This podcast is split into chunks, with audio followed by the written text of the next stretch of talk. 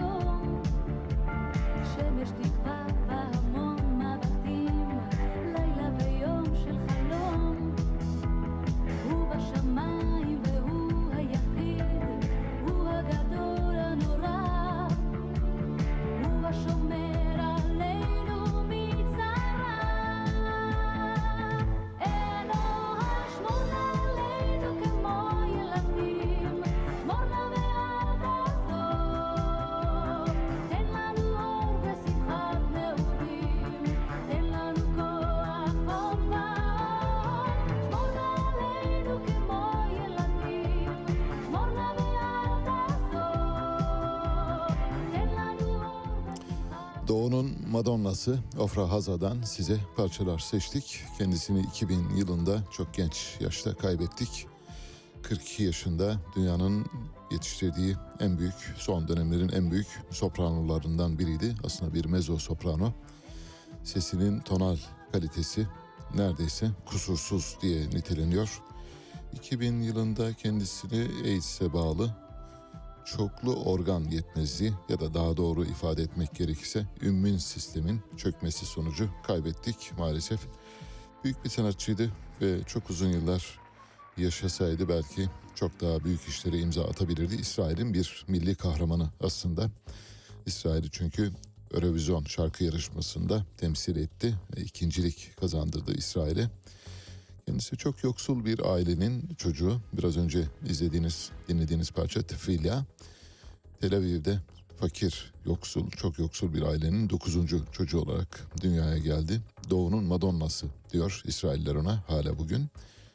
Eurovision şarkı yarışmasında 1983'te İsrail'i temsil etti ve Lüksemburg'un ardından ikinci oldu İsrail onun sayesinde. Bir eski 17. yüzyılda yaşamış bir hahamın şiirinden bestelediği Emnin Alu adlı bir bestesi vardı. Cennetin kapıları kilitliyse diye bu şarkı dillerde dolaşmaya başladı. Şarkı öyle o kadar çok sevildi ki pek çok kimse tarafından cover yapıldı. Şu şarkı plağının ya da albümün kapağında bir Yemen gelinini temsil ediyor. Çünkü kendisi bir Yemen orijinli Yahudiydi. Ama Yahudiler biliyorsunuz birden çok kola ve soya sahip ya da boya sahip. İspanya'dan gelip Anadolu topraklarına ve Orta Doğu'ya yerleşenlere seferat diyoruz. Avrupa'da doğup büyüyenlere, özellikle Doğu Avrupa'da doğup büyüyenlere Eşkenaz diyoruz. Etiyopya'dan gelip İsrail'e yerleşen siyah derili Yahudilere de Falaşa diyoruz. Bir de Yemen Yahudileri var. Onlar da Arap orijinli Yahudiler. Arap orijinli Yahudilerle Falaşıların, Etiyopyalı Yahudilerin haham başılıktan aldıkları bir berat var. O sayede, çünkü siyah delilleri aslında normal şartlarda Yahudi ailesi arasında görmüyorlar. Ancak bir beratlar olduğu için onlar da bugün Yahudi ailesinin içinde bulunuyorlar. Kendisi bir Yemen Yahudisiydi. Amerikalı rapçiler Eric B ve Rakim İm'nin Alu'yu dans hitleri olan bir parçada kullanınca, bir albümde kullanınca olağanüstü bir şöhrete ulaştı parça. Böylece Ofra Haza'da parçasını İngilizce söyledi, İngilizce bir albüm çıkardı. Artık dünyada İsrail müziği ya da dünya müziğinden bahsederken Ofra Haza'nın adı geliyor herkesin akıllarında. 2 kez ölümden döndü, ikisi de uçak kazasıydı. 2 uçak kazasından sağ çıktı fakat AIDS'ten kurtulamadı. AIDS'i nereden kaptığı konusunda epey bir o dönemde yazılıp çizilen şeyler vardı. Dedikodu basınında yer alan, evliliğini, özel hayatını çok gizli tutuyordu. Birlikte olduğu Daron Eşkenazi adından bir iş insanı vardı. Daron Eşkenazi'den kaptığı tahmin ediliyor AIDS'in ve AIDS'ten uzunca bir süre mücadele ettikten sonra hayatını kaybetti maalesef. Sonradan öldükten sonra yakınları tarafından açıklandı. AIDS'i eşinden kaptığı ifade edildi. Zaten Daron Eşkenazi de bir süre sonra aşırı dozda uyuşturucudan hayatını kaybetti. Yaşadığı dönemde ölümüyle ilgili bir de spekülasyon yapıldı. İşte İsrail ile Türkiye arasında bu tür şeyler olur, bilirsiniz. Türkiye'de bir hastaneye müracaat ettiği iddia ediliyor o dönemde. Öldükten sonra yazılıp çizilenler bunlar. Ofra Haza'nın hamile olduğu dönemde Türkiye'deki bir hastanede kendisine AIDS'li kan verildi, iddia edildi. Tabii böyle bir iddianın doğru olmadığını biliyoruz ama işte o dönem herkes bu tür şeylere inanabiliyordu. Bu tür tevatürler, halk arasındaki şehir efsaneleri maalesef halkların birbirine düşman edilmesi için kullanılan aparatçıklar. Paula Abdul, Paula Anka ve Nusret Fatih Ali Han'la birlikte düetler yaptı. Müthiş bir ses sanatçısıydı. Dediğimiz gibi olağanüstü tonal kalitesi, sesinin kusursuz diye nitelendiriliyor müzik otoriteleri tarafından. Erken gelen bir golle başladı mücadele ama şunu belirtmek gerekiyor. Dünya Kupası turnuvalarında tüm zamanların en hızlı golü Hakan Şükür tarafından atılmıştı. Sevgili izleyenler, Kore karşısında 11. saniyede. Dünya Kupası devam ediyor. Dünya için devam ediyor ama bizim için devam etmediğini anlıyoruz. Bu izlediğiniz, dinlediğiniz ses kaydı dün alındı. Dün TRT spikerlerinden Alper Bakırcıgil Kanada Fas maçını anlatırken 4. dakikada atılan bir golü anlatmak için Hakan Şükür'ün golünün dünya futbol tarihindeki en hızlı atılan gollerden biri olduğuna gönderme yaptı. Bir hatırlatma yaptı hemen arkasından. Maç arasında Alper Bakırcıgil o maçı anlatan spiker başka bir spikerle değiştirildi ve arkasından da Alper Bakırcıgil'in görevden alındığı iddia edildi. Bu iddia henüz doğrulanmış değil ama kendine ait bir hesaptan gördüm. Bu hesabın kendi hesabı olup olmadığını bilmiyorum ama şöyle dedi. Uzun yıllar gururla çalıştığım TRT kurumundan bugün yaşanan olay sonrasında ilişkim kesilmiştir. Ayrılıklar da sevdaya dahildir. Yeniden görüşmek dileğiyle hoşçakalın diyor Alper Bakırcıgil. Şimdi bir defa maçı hatırlatmasında hiçbir sakınca yok. Hakan Şükür'ü hatırlatmasında da hiçbir sakınca yok.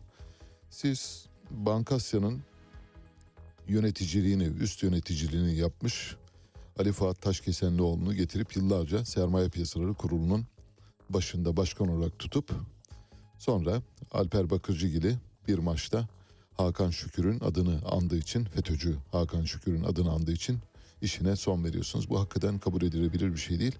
Türkiye'de böyle şeyler oluyor maalesef. Olmaması gerektiğini düşünüyoruz ama işte Türkiye henüz o uygarlık seviyesine gelebilmiş değil.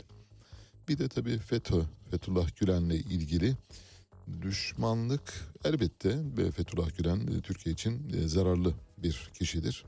Türkiye'nin düşmanıdır hatta, daha ileri giderek söyleyelim. Ancak bu Fethullah Gülen'le şu ya da bu şekilde yolu kesişen insanlara aynı düşmanlığı beslememizi gerektirmiyor. Hatta biraz böyle yıkanıp arınmamız lazım. Biraz geriye doğru baktığımızda dönüp acaba yanlış yapıyor muyuz diye suçsuz günahsız insanların kanına giriyor muyuz diye sormak lazım. Alper Bakırcıgil çok iyi bir TRT spikeriydi. Herkesin çok beğendiği, benim de maç anlatımından dolayı çok beğendiğim bir spikerdi. Maalesef şu anda TRT ile ilişki kesilmiş durumda. TRT Osman Öcalan'ı çıkarıyor. Alper Bakırcıgil FETÖ'den yargılanan Hakan Şükür'den bahsettiği için işinden oluyor. Bir de tabii bildiğiniz gibi Fatih Terim'in bir belgeseli vardı. Fatih Terim'in en önemli öğrencilerinden biriydi Hakan Şükür. O belgeselde özenle Hakan Şükür bölümleri çıkarılmıştı. Şimdi oradan Hakan Şükür'ü çıkarıyorsunuz. O bile yanlış. Çünkü o bir tarih. Oradan nasıl silebilirsiniz ki Hakan Şükür'ün gollerini? Hakan Şükür'ün kişiliğiyle ilgili değil, başarıyla ilgili olması gerekir. Bu tür terslikler, bu tür zırtlıklar yaşanıyor maalesef. Uzun yıllar milli takımda oynamış, milli takımın kaptanlığını yapmış ve uzun bir sürede AK Parti milletvekilliği yapmış birinin adını söylediği için işine son verilen spikerler var. Türkiye bu döngüyü aşmalı diye düşünüyoruz. Alper Bakırcıgil tabii biraz talihsiz bir spor spikeri. Geçmişte de buna benzer bir olayı var ama bu biraz farklı. Kendisi bir Ankara Gücü taraftarı, Ankara Gücü'nü tutan bir spiker. Aynı zamanda bunu tutumlarıyla belli ediyor. Maçtaki tutumlarıyla, anlatımıyla da belli ediyor. Bu yüzden geçmişte Ankara Gücü maçlarından da yasaklanmıştı kendisi. Türkiye Futbol Federasyonu 1. Lig'in son haftalarında oynatılan bir maçta Erzurumspor Ankara Gücü maçını taraflı anlattığı iddiasıyla Alper Bakırcıgil'in o maçlara bir daha girmemesine karar vermişti ama sonra yasağı kaldırdı, o maçları anlatmaya devam etti. Evet, başladık aslında bu şekilde, sporla başladık. Bir Engizisyon kararıyla başladık. Buna Engizisyon diyoruz, ancak orta çağda olabilecek şeyler. Bence yetmedi. Alper Bakırcıgil'i bir de yakın şöyle, değil mi? Milletin gözü önünde olsun, bitsin, rahatlayalım. Hep beraber rahatlamış olalım. Dünya Kupası'ndaki sonuçlarla ilgili küçük bir değerlendirme yapacağım. Bir özet vereceğim. A grubunda Hollanda'nın liderliği sürüyor. 7 puana sahip. B grubunda İngiltere lider. 2. sırada Amerika Birleşik Devletleri var bildiğiniz gibi. C grubunda Arjantin lider. Polonya 2. sırada. D grubunda Fransa lider. Fransa'yı Avustralya takip ediyor. E grubunda Japonya lider 6 puanla. İspanya hemen arkasından geliyor. Bugün oynanan, dün oynanan maçlarda sürprizler var. Onları da söyleyeceğim. F grubunda Fas lider. Gönlümüzün takımı Fas. Hırvatistan'ın önünde yer aldı. Müthiş bir maç oynadılar. Ve şu anda 7 puanla grubun lideri. G grubunda Brezilya lider. İsviçre 2. sırada ama arada büyük bir puan farkı var.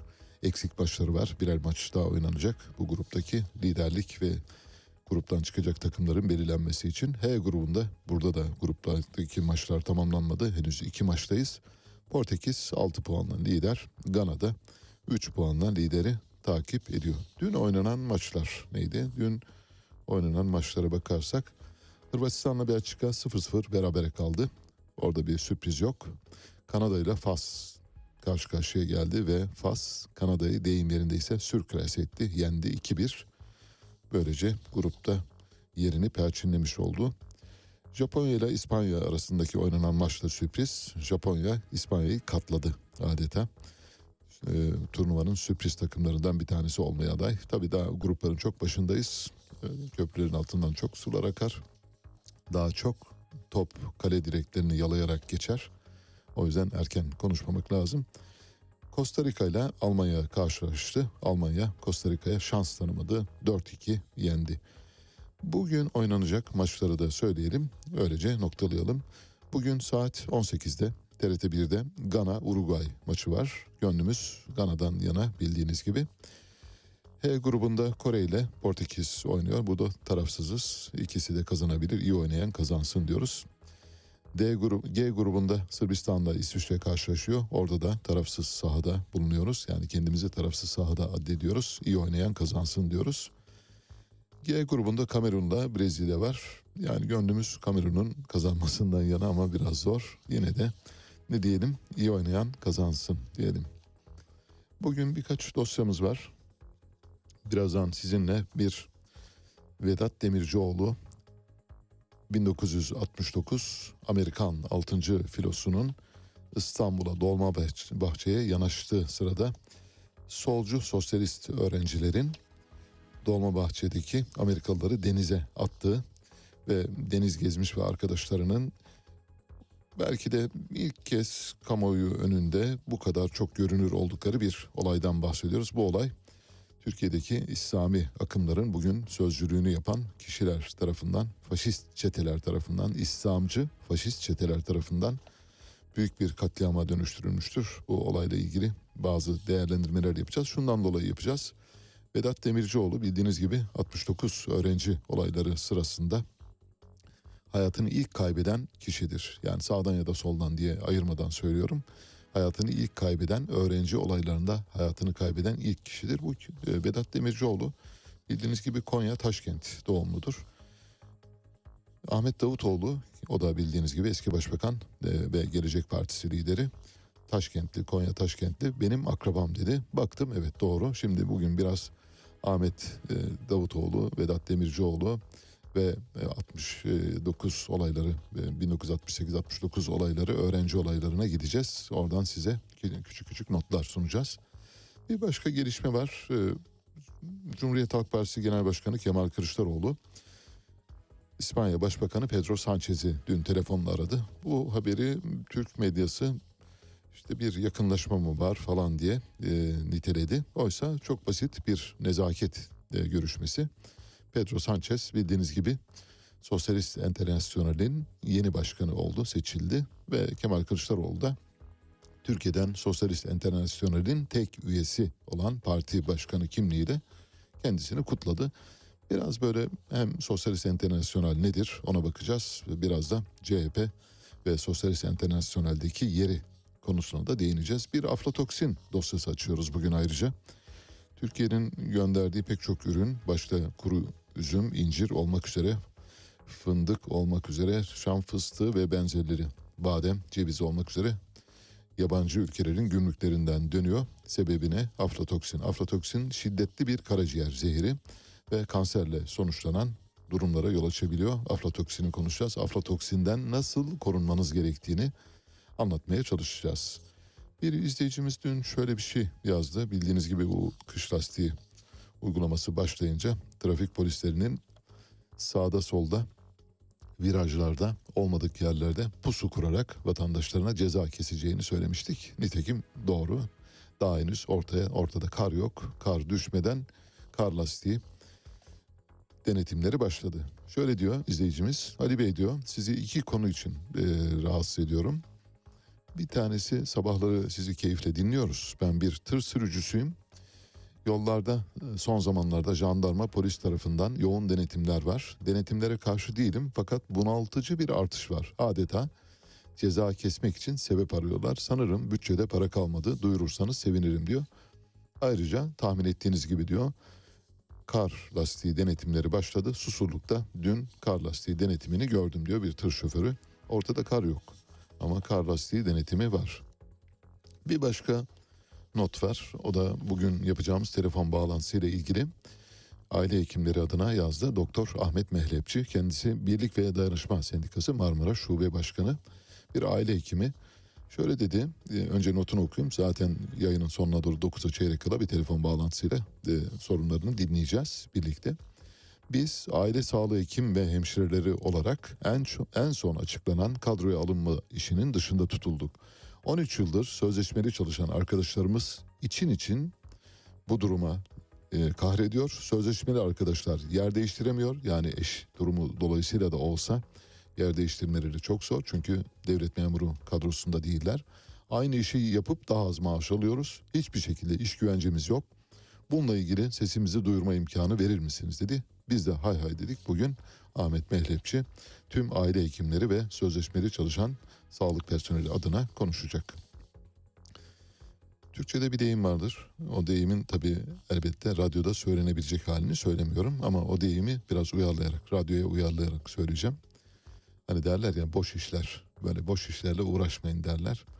Bu boş işleri yapanlarla ilgili derler ki aylak bakkal boşa tartar. Şimdi aylak bakkal boşa tartıyor.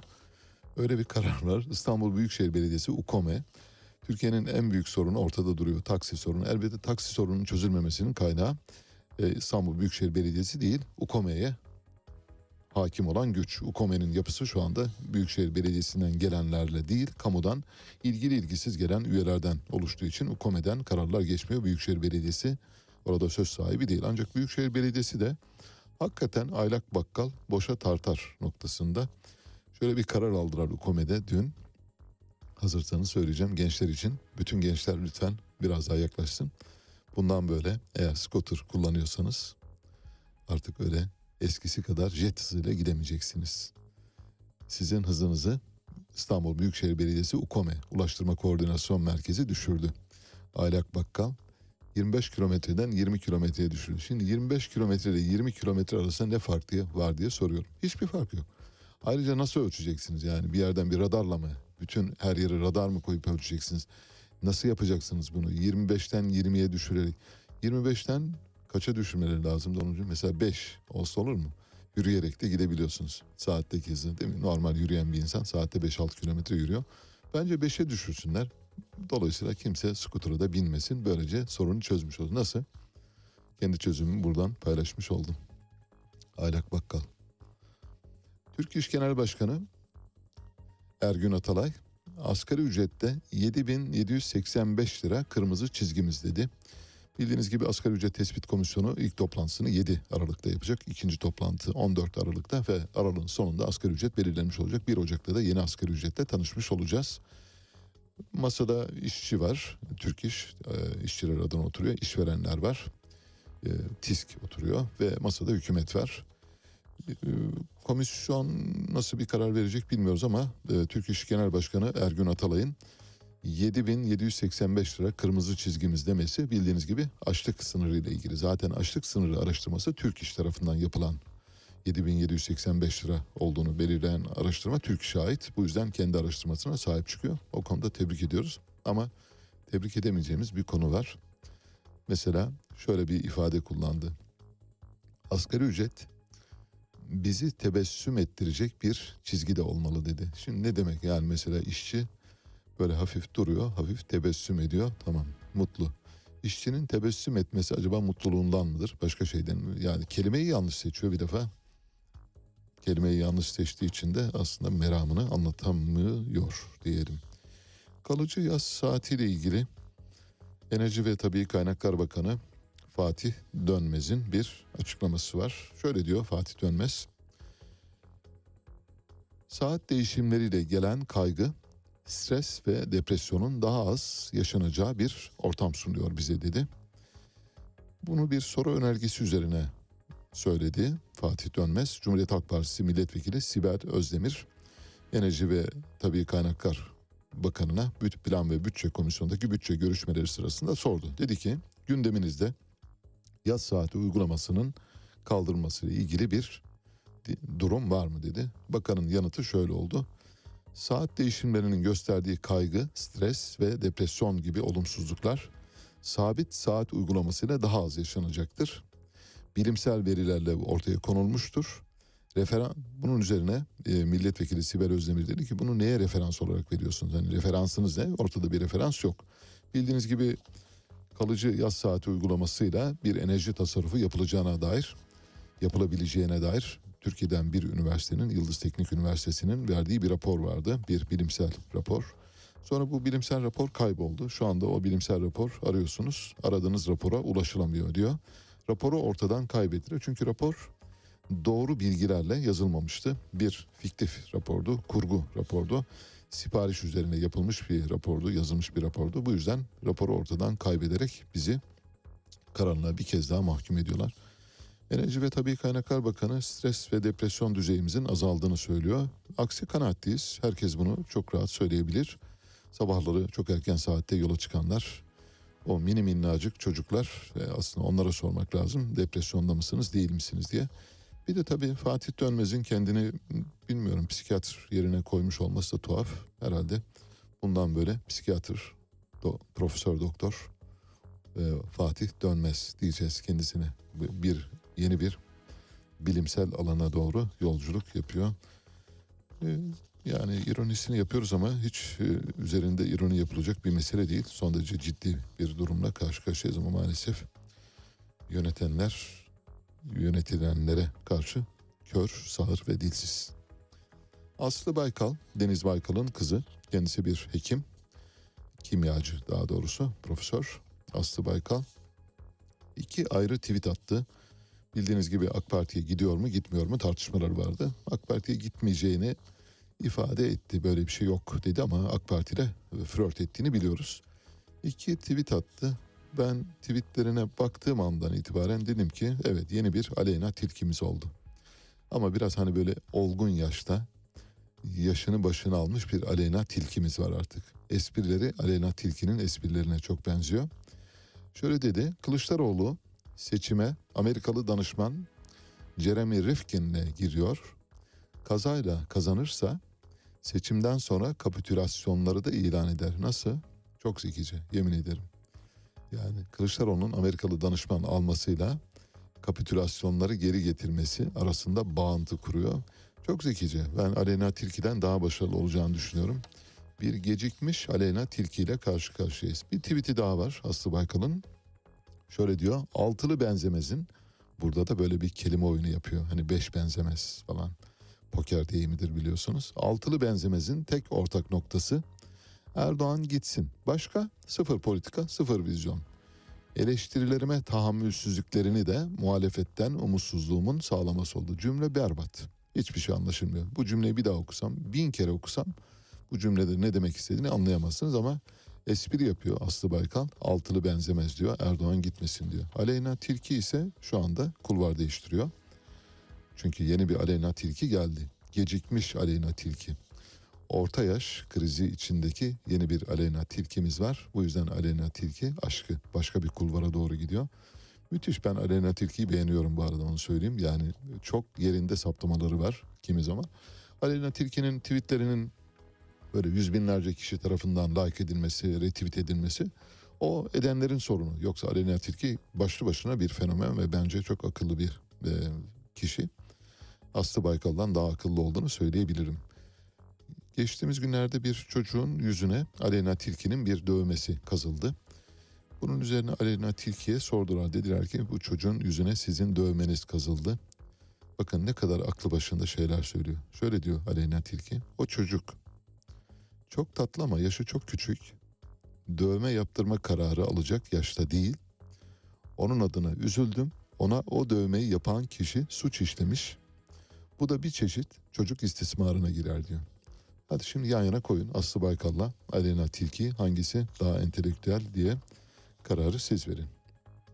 Hazine ve Maliye Bakanı Nurettin Nebati hesabınızı kitabınızı lider Türkiye'ye göre yapın dedi. Türkiye'nin lider bir ekonomiye doğru gittiğini söylüyor. %85 enflasyon, 90 milyar dolar dış ticaret açığı, çok yüksek bir döviz kuru, 8 liradan 18 liraya çıkan, birkaç gün içinde çıkan bir dövizden bahsediyoruz ve ortada lider Türkiye'den bahseden bir ekonomi bakanı var. Evet, bu ancak böyle bir kurgulanmış ülkede olabilir. Yani daha olmayan, var olmayan bir ülkede geçen bir hikaye benzetebiliriz. Günün sözü olarak seçtik Hazine ve Maliye Bakanı'nın bu sözünü. CENTCOM, IŞİD lideri El Kureyşi'nin Ekim ayı ortasında Özgür Suriye ordusu tarafından Dera'da yürütülen bir operasyon sırasında öldürüldüğünü doğruladı. CENTCOM ne? CENTCOM, Amerika Birleşik Devletleri'nin kendi toprakları dışında kurduğu en büyük üssün adı. Nerede bulunuyor CENTCOM? Katar'da bulunuyor. Katar ne? Katar bir Amerikan ve İngiliz fonlarından oluşan kara parçası. Bir devlet değil bana göre. Ve biz bu Katar'a şu anda Türkiye Cumhuriyeti Devleti olarak teslim olmuş durumdayız. Yani Amerikan ve İngiliz fonlarına teslim olmuşuz diyebiliriz. Yani çıkarsamayı öyle yapmak lazım. Çünkü Katar bir devlet değil bence. Sadece petrodolarlarla zenginlemiş ve o petrodolarları Amerikan ve İngiliz bankalarına, Amerikan ve İngiliz tahvillerine yatıran, bu sayede de Amerikalıların malımız orada, malımıza sahip çıkmalıyız dedikleri için orada Amerika Birleşik Devletleri dünyadaki en büyük üssünü kurmuş durumda. İşte o üssün komutanı CENTCOM lideri diyor ki evet diyor, Ekim ayında Kureyşi'yi öldürdük. Tam adı da şuydu biliyorsunuz, 3 Kureyşi var. Bir, bundan önceki öldürülen Kureyşi. Önce Ekim ayında öldürülen Kureyşi, bir de şu anda İŞİD'in başında olan El Kureyşi'den bahsediyoruz. Üçü birbirine karıştırılıyor. Fotoğrafları da karıştırılıyor. El Kureyşi'nin fotoğrafı yerine Türk medyası, güzel, özel ve güzel Türk medyası bildiğiniz gibi El Bağdadi'nin fotoğrafını basmıştı. Sakallı olsa olsa budur diye basmış olabilirler. Şöyle diyor Amerikan CENTCOM'un açıklamasına: Ebu Al-Hassan El-Haşimi El-Kureyşi Ekim ayı ortasında öldürülmüştür diyor. Biz CENTCOM'dan bildiriyor. Sergey Lavrov, Rusya Dışişleri Bakanı, NATO 73 yıl önce belirlediği önceliklerine geri döndü diyor. 73 yıl önceki öncelikleri neydi? Soğuk savaş. Yani iki kutuplu bir dünya oluştu. Bu iki kutuplu dünyanın temsilcisi şu anda NATO. Ve NATO'nun bu durumundan dolayı rahatsızlık duyduklarını ifade ediyor. Çünkü diyor NATO Rusları Avrupa'nın dışında tutmak istiyor. Amerikalıları da Almanları yönetmek üzere Avrupa'da tutmak istiyor. Bütün hikaye bunun üzerine. Avrupalılar eğer kendilerinin NATO'nun bir parçası, önemli bir ögesi olduğunu düşünüyorlarsa, bana göre bu Lavrov'un sözü değil, yanılıyorlar. Avrupa, Amerika tarafından NATO örgütlenmesi aracılığıyla kontrol edilen bir kara parçasıdır. Öyle büyük bir şey de yok. Büyük bir hikayesi de yok ayrıca. S&P, Rusya'nın son 6 yılda en hızlı imalat sektörü büyümesine sahne olduğunu ifade etti. S&P bildiğiniz gibi dünyanın 3 büyük kredi derecelendirme kuruluşundan biridir ve çok saygın bir kuruluştur. Her ne kadar Cumhurbaşkanı çok sevmese de o olabilir.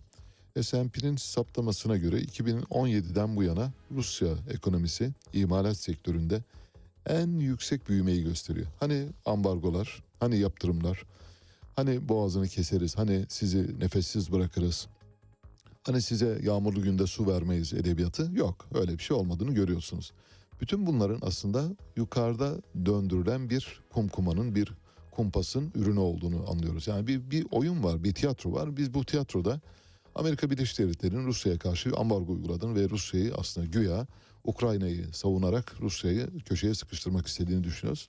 Veriler ortada, veriler yalan söylemez. Üstelik de verilerin kaynağı Batı orijinli, Batı patentli bir derecelendirme kuruluşu. Saygın, yüce, büyük. S&P diyor ki Rusya ekonomisi 6 yılın en hızlı imalat sanayi büyümesini gerçekleştiriyor. İmalat sanayi büyümesini ölçen bir ölçek vardır. PMI dediğimiz satın alma yöneticileri endeksi. Bu endeks 50'nin üzerindeyse ülke şahane, 50'nin altındaysa ülke berbat, 45'in altındaysa ülke ölmek üzere, 40'sa bu ülke ölmüş, lütfen cenaze namazını kılın demektir 40'a geldiği zaman. Türkiye'nin şu anda 47.8, onu da hatırlatmış olayım. Rusya'nın PMI nedir? 53.2. Eşik değerin üzerinde, yani çok üzerinde değil ama iyi bir noktada olduğunu görüyoruz. Demek ki ambargolar, yaptırımlar, Amerika Birleşik Devletleri'nin goygoyu falan, bunların hiçbiri aslında iş yapmamış. Hazırsanız Selahattin Demirtaş dün hakim önündeydi. Segbis yöntemiyle katıldı Sincan cezaevindeki duruşma salonuna. Çok önemli şeyler söyledi. Bence tarihsel bazı noktalara değindi. Hatta bazı tarihsel örtülü kalmış noktaların üzerine gitti, onları açtı, kapağını açtı ve biz şu anda Pandora'nın kutusunu görüyoruz. Şöyle dedi Selahattin Demirtaş: PKK lideri Abdullah Öcalan'ın Orta Doğu siyasetini etkileyecek gücü ve misyonu olduğunu biliyoruz. Biz de parlamentoda çözüm aktörüyüz dedi. Yani o bunu çözecek bir güç ama biz parlamentodaki çözüm aktörüyüz. Bizi birbirimizle karıştırmayınız anlamına gelen bir şeyde bulundu. Bir ifşaatı var Selahattin Demirtaş'ın, onu aynen tırnak içi ifade olarak okuyacağım. Üzerinde de yorum yapmayacağım, zaten her şey çok açık. Şöyle diyor: bizi terörist, katil gibi göstermeye çalışanlar, biz tarih önünde çoktan aklandık, bunu biliniz. MİT Müsteşarı Hakan Fidan benimle görüşmeye geldi. Bizden geri adım atmamızı ve teslimiyet içinde bulunmamızı beklediler. Bunun karşılığında da bana Öcalan'ın yerini teklif ettiler. Nasıl? Reddettim. Öcalan'ın yerini almayı reddettim. Çünkü diyor biz biziz, Öcalan da Öcalan'dır. Öcalan'ın Orta Doğu siyasetini etkileyecek gücü ve misyonu var ama biz de parlamentoda çözüm aktörüyüz. Demek ki neymiş? Kapalı kapıların ardında çok şeyler dönüyormuş. Gidip Selahattin Demirtaş'a seni yeni APO yapacağız, APO'yla bağlarınızı koparın diyorlar. Yani devletin çözüm arama yöntemi o kadar garip, o kadar tuhaf, o kadar çocukça ki ben mesela bu devlet aklının nereden devşirildiğini gerçekten merak ediyorum. Hakikaten çok merak ediyorum. Böylesi yani bunu çocuklar yapmaz. Selahattin Demirtaş'a gidip seni yeni APO yapacağız. Yani bu mesela Selahattin Demirtaş'ın zekasına da hakaret, Türk halkının zekasına da hakaret, Türk halkının kadim zekasına da hakaret. Yani Türk halkının, daha doğrusu Türk devletinin zekasına da hakaret. Böyle bir şeyin olmayacağını, olamayacağını pekala biliyorsunuz. Bunun yolu çok açık. Belli demokratik nizamları getireceksiniz. Kopenhag kriterleri orada, Maastricht kriterleri orada, Cenevre Sözleşmesi orada, İnsan Hakları Evrensel Bildirgesi orada. Koyarsınız önünüze, verirsiniz kararınızı. Bir de bakarsınız örneklere, İspanya nasıl çözmüş, İngiltere nasıl çözdü, Fransa nasıl çözdü, İtalya nasıl bu sorunu yaşamıyor diye bakarsanız hepsinde ayrılıkçılar var bildiğiniz gibi. Bütün bu ülkeler nasıl çözmüşse siz de çözersiniz ama siz çözmek istemiyorsunuz. Sizin sorunu çözmek gibi bir niyetiniz yok. Siz dediğim bütün devlet aygıtından bahsediyorum. Savaştan nemalanıyorsunuz. Savaşın sürmesini istiyorsunuz. Silah satalım, savaş çıksın, kargaşa olsun. O arada uyuşturucu kaçıralım, uyuşturucu ticareti yapalım. Türkiye'yi uyuşturucu üssü haline getirelim. O uyuşturucudan elde ettiğimiz paraları kumarda yiyelim. Kumarda yediğimiz paraları aynı zamanda eskort kadınlarla yiyelim falan diye. Böyle bir dünya var. Yani Türkiye'nin şu anda... Çok böyle abartarak söylüyorum belki ama yani en basite indirgediğimizde hikaye budur. Bunun etrafında gelişiyor. Başka hiçbir şey değil. Yoksa gidip Abdullah Öcalan'ın yerine seni koymak istiyoruz diye. Bir adam bir adamın yerine geçemez. Bu bir. İki, birini birinin yerine geçirmek istiyorsanız birini öldürmeniz lazım. Abdullah Öcalan'ı öldüremediğinize göre ve Abdullah Öcalan'ın idamına Devlet Bahçeli de dahil olmak üzere herkes hayır oyu verdiğine göre üzerinde konuşmaya değmez. Yani birbirimizi kandırmayalım lütfen. Beyin kanaması geçiren bir hastayı ambulansla Van'dan İstanbul'a nakleden bir sahte doktor daha yakalandı. Kendini çocuk doktor olarak tanıtmış. Tıbbi sekreterlik mezunuymuş ve hastalara bu arada reçete yazıyormuş. Fotoğrafı da var, böyle saçlarını arkadan at kuyruğu bağlamış, topuz yapmış bir genç delikanlı. Netflix'in yeni dizisi Wednesday izlenme rekoru kırarak Stranger Things'i geçti. Wednesday 571 milyon saat izlenme oranıyla tüm zamanların haftalık rekorunu elinde bulunduran Squid Game'i de geçti. Önümüzdeki hafta eğer istatistikler açıklanırsa ya da birkaç gün sonra Squid Game'in Wednesday tarafından geçildiğini göreceksiniz. Çünkü Squid Game'e ilişkin bir kumpas var. Bu kumpasın ne olduğunu söyledik. Squid Game'deki oyunculardan biriyle ilgili cinsel taciz iddiaları ortaya atıldı. Şu anda dizinin senaristleri böyle geceleri uykusuz. Acaba sabaha ne olacak? Yarın ne ile karşılaşacağız falan diye tedirgin biçimde senaryo yazmaya devam ediyorlar. Dizinin şu anda sihirli kısmı gitti. Üzerine sildiniz, yaldızını sildiniz, altından pas çıktı. Şu anda paslı Squid Game. Anayasa Mahkemesi'nin çok önemli bir kararı var. Çok önemli. Konuşması gizlice kaydedilen bir şüphelinin ses kaydının delil olarak kullanılmasıyla ilgili duruma ilişkin hak ihlali kararı verdi. Bir dava geliyor Anayasa Mahkemesi'nin önüne bireysel hak ihlaliyle ilgili ve Anayasa Mahkemesi durumu inceliyor. Diyor ki buradaki ses kayıtları, şüpheliye ait olan ses kayıtları gizli yollarla ve meşru olmayan yollarla alınmıştır. Dolayısıyla delil olarak kabul edilemez. Biliyorsunuz hukukta usul esastan önce gelir. Ne demek bu?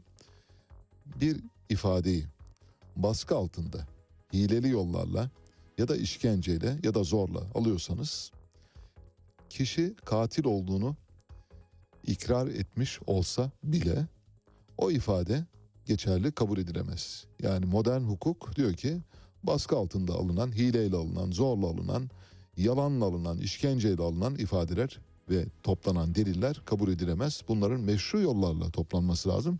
Hukuk zaten meşruiyetin öteki adıdır. Eğer siz meşruiyetten sapıyorsanız tabii hileli yollarla her türlü işte gizli tanıklar çıkarırsınız. Değil mi? Çıkarıyorsunuz Şemdin Sakık'ın karşısına Ergenekoncuların tamamını. Bütün Türk Silahlı Kuvvetleri'nin komuta kademesini Şemdin Sakık'ın uğruna kurban ettiniz. Bir gizli tanık icat ederek, Şemdin Sakık'ı gizli tanık yaparak bütün Türk Silahlı Kuvvetleri'nin kimyasını bozdunuz ve Türk Silahlı Kuvvetleri'nin neredeyse 1000 yıllık tarihinde genetiğiyle bu kadar oynandığı bir dönem olmamıştır. Atilla'dan bu yana Türk Silahlı Kuvvetleri'nin genetiğiyle bu kadar oynanmamıştır. Hunlardan bu yana, Göktürklerden bu yana bu kadar oynandığı bir dönem olmamıştır. İşte bu hukuka olan saygısızlıktan kaynaklanıyor. Bu sebeple Anayasa Mahkemesi'nin kararı son derece önemli. Aklınızda bulunsun. Hakkınızda meşru olmayan yollarla elde edilmiş delillerle bir dava açılırsa otomatik olarak Anayasa Mahkemesi'nin bu kararı zaten elinizde bulunsun. Hemen mahkemeye sunmanız halinde davanın bozulacağını göreceksiniz. Elon Musk şöyle bir şey dedi. Tesla'nın ve SpaceX'in ve Starlink'in sahibi ve de pek çok şeyin sahibi, tüm evrenin sahibi, öyle söyleyelim. Gidiyor, oraya doğru gidiyor. Fakat bu Twitter olayı onun başını yiyecek. Bilmiyoruz, çok yani elini yanlış yere attı maalesef. Bilmediği bir alana girdi. Bu şeye benziyor. Mesela adam işte hastane işletmecisi, hastaneler kuruyor. Arada bir de diyor ki bir de inşaat işi yapalım. Bir de gıda toptancılığı yapalım. Arada bir başka işler de yapalım. Ya da un kapanında aynatarak cilet satalım diyor. Bu işlere girdiği zaman iş bozuluyor. Elon Musk bu işlere girdiği için, Twitter'a girdiği için bundan sonra biraz façası bozulacak bence. A Haber dün Elon Musk'ın şöyle bir demeci vardı. Bunu Türkiye uyarladı. Elon Musk dedi ki Amerikan Merkez Bankası'na seslendi, faizi indirin. Bunu A Haber şöyle yorumladı. Elon Musk Türkiye ekonomi modelini örnek gösterdi diye verdiler. Elon Musk Türkiye'nin ekonomi modelini örnek gösterdi. Ya orası Amerika, seslendiği kurum FED, burası Türkiye, seslendiği kurum Merkez Bankası, seslenen kişi Nurettin Nebati. Kim? Epistemolojik kopuşun mimarı. Yani hakikaten iki olay arasında bu kadar büyük bir bağıntı kurulabileceğini düşünüyorsanız yanılıyorsunuz. Peki un kapanı Eminönü dedik değil mi? Oradan size bir ses dinletelim. Eminönü un kapanında da iş yaparız abi, biz orada da pazarlama yaparız diye düşünüyorsanız şu kaydı bir dinleyin. Burada mahasları veriyor. Çeviriyorsun iki tarafta. Burada kola açıyor. Burada destere dişlerine çapraz görüyor. Universal bu ya. Dünyanın en güzel aletinden bahsediyorum arkadaşlar. Vereceğim. Zaten bitti. Şurada az bir makine var. Bu sizin. Veriyorum. Bir dakika. Geliyorum. Bir size vereceğim. Şöyle bir tane vereceğim. Bir saniye. 5 lira beyler. Vereceğim. 5 liraya satıyorum arkadaşlar. Şöyle bir tane sizin. Şöyle bir tane sizin. Havada kes, karada kes, kavağın dalında kes. Ana nerede kesiyorsun kes? Alem vereceğim. Geliyorum abi. Şöyle. Şöyle iki mi istiyorum? Şöyle 2 tane sizin. Şöyle geliyorum bir dakika. Şöyle 2 tane sizin. Kaç tane abi kaç? 2 tane sizin. Geliyorum bir dakika. Diletmeyin ha. Allah'ım sen bilirsin. 2 tane sizin. Şöyle 2 tane sizin. Abi şöyle sen bana para dönsün. Evet. Eminönü'nde, Unkapanı'nda tezgah kurup ürün satan, mal satan kişilerden bir tanesi. Bu tezgah herhalde herkes bir defa yakalanmıştır. Yani çocukken herkes mutlaka işte... kıyar soyacağı, cam keseceği ya da benzeri böyle çok insanı hayretlere düşüren el aparatları satan kişilere mutlaka tuzağına düşer ve gider oradan almıştır mutlaka. Herkes bir tane cam keseceği almıştır, bir tane hıyar soyacağı almıştır mutlaka. Çünkü o kadar iyi pazarlarlar ki, bakın mesela bu görüntüleri izlerseniz, ben görüntüleri izledim. Tezgahın başında toplam 10 kişi var. Yani 10 tane insan. Bunun 4'ü ilgisiz bakıyor. 2 tanesi kafasını kaşıyor. Bir ikisi de öylesine ne oluyor acaba burada, ne oluyor diye bakanlar var. Ama sanırsınız mesela o pazarlama yapan müthiş insanlar bunlar, ayrıca onu söyleyeyim. Gerçekten pazarlama işi bir sanat ve onu en iyi icra eden insanlar bu sokaktakiler.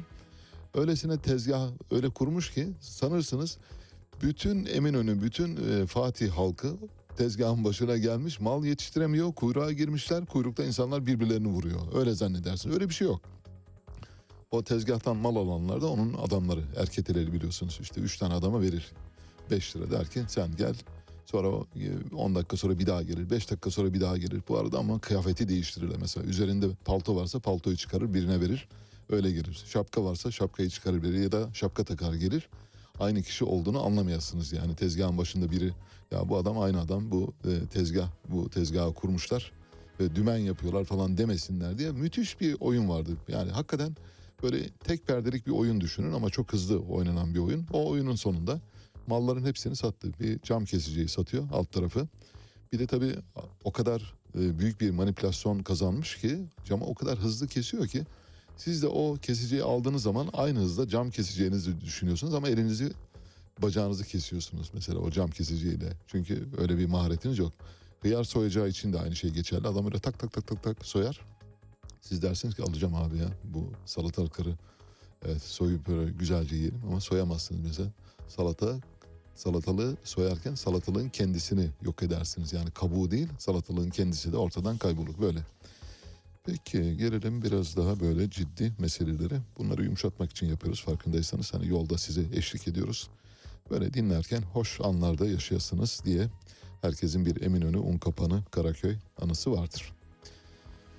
BİM marketler zinciri bildiğiniz gibi şu anda biraz böyle hedefte. BİM marketlerin sahibi Galip Aykaç önceki gün bir açıklama yaptı. Bir etkinliğe katıldı. Bu etkinlikte yaptı yani bir demeç vermedi.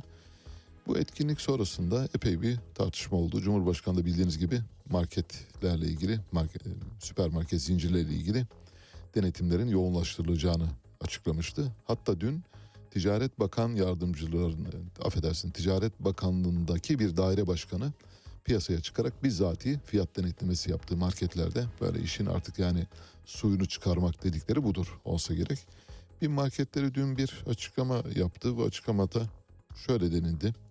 Yüksek indirim yani hard discount modelinin ilk temsilcisi olan ve organize perakende sektörünün lideri olan BİM, ülkemizde enflasyonla mücadelenin açık ara en önemli aktörlerinden biridir. Ülkemizin dört bir yanındaki mağazalarda her gün 5,5 milyon, neyse okumayayım devamını. Şunu diyor, biz diyor uygun fiyatlarla satarız, çok fazla kar etmeyiz. Kar marjımız maksimum %17,5'tur. Brüt olarak o da. Brüt kar marjımız %17,5. Yüksek kar marjıyla mal sattığımız tamamen hilafı hakikattir diyor. Şimdi bir defa bununla ilgili olarak mesela Sayın Devlet Bahçeli de başta olmak üzere pek çok kimse konuştular BİM'le ilgili. BİM halka açık bir şirket. Halka açık bir şirketle ilgili olarak Sermaye Piyasaları Kurulu Başkanı bile konuşamaz. Ama Sasa olayında gördük ki Sermaye Piyasaları Kurulu Başkanı da topa girdi. O da Sasa hakkında konuştu. Sasa'nın sahibi, benim hisselerimin bu kadar yukarı gideceğini tahmin etmiyordum. Böyle bir şey yok dedi. Anormal bir durum var dedi. Bunun üzerine Sermaye Piyasaları Kurulu Başkanı çıktı. Dedi ki şirket sahiplerinin hisse hakkında konuşmalarını istemiyoruz. O zaman şirket sahiplerinin hisse hakkında konuşmamaları için bir gerekçe yaratın. Peki BİM marketleriyle ilgili örneğin Sayın Devlet Bahçeli'ye herhangi bir işlem yapacak mısınız? Yok, yapmayacaksınız. Bunu biliyoruz. Ama MHP'den BİM'e, Galip Aykaç'a, Galip Aykaç bu arada hükümete çok yakın, Recep Tayyip Erdoğan'a yakın bir isim. Milliyetçi Hareket Partisi Genel Başkan Yardımcısı Semih Yalçın, BİM Marketlerin İcra Kurulu üyesi Galip Aykaç'a şöyle bir karşılık verdi. BİM İcra Kurulu üyesi sıfatını taşıyan Galip Aykaç nam ahlaksız ve edepsiz hortumcu, piyasa spekülasyonuyla ceplerini dolduran bazı süpermarketlerin kirli oyunlarının Genel Başkanımız Sayın Devlet Bahçeli tarafından ifşa edilmesinden ötürü salyalarını akıtmıştır. Nasıl? Yıllardır halkın sırtına kene gibi yapıştıkları, vatandaşın kanını emen asalaklar bundan böyle MHP'yi karşılarında bulacaklar. Uzunca bir süredir petrol fiyatları düşüşteyken, enflasyonun ateşi düşme eğilimindeyken, döviz kuru yatay seyir izlerken, halkın ihtiyaç duyduğu temel gıda ürünlerine her hafta insafsızca zam yapan haramzadelerin artık amansız hasmıyız. Vallahi bilmiyorum. Böyle salyaları akıtmak falan filan gibi şeyler söylüyor. Hakikaten tuhaf. Yani bir siyasi partinin üst düzey yöneticisine yakışmıyor. Ayrıca her şey ortada. Başvurursunuz yargıya. Fiyatlarda anormal bir artış var mı yok mu bunu tespit edersiniz. Birbirinizi bu şekilde suçlamazsınız. Salyalar akıtarak demezsiniz. Bakalım kavga büyüyor. Evet, habere gidiyoruz. Mehtap Yenidoğan geliyor. Size Doğu'nun Madonna'sı, 2000 yılında kaybettiğimiz Ofra Haza'dan parçalar seçtik. Amen la meylim.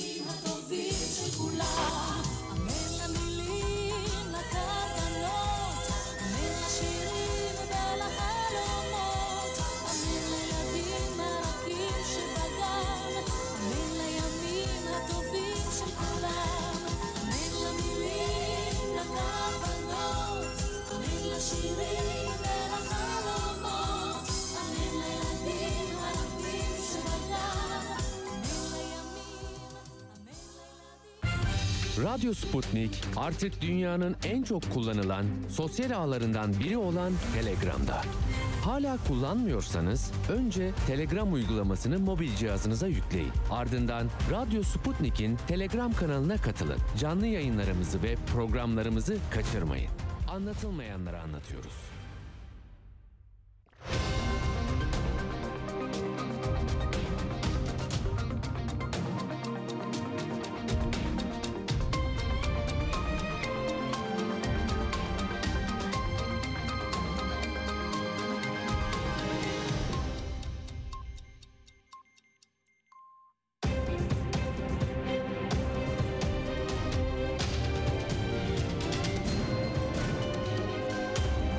Radyo Sputnik. Anlatılmayanları anlatıyoruz. Saat 8 İstanbul stüdyolarından gündemden gelişmeleri aktarıyoruz. Ben Mehtap Yenidoğan, önce özetler. Milli Güvenlik Kurulu'ndan kara harekatı mesajı geldi. Bursa'da tek motorlu uçak düştü, 2 can kaybı var. Asgari ücrette ilk toplantı 7 Aralık'ta, ayrıntılar birazdan.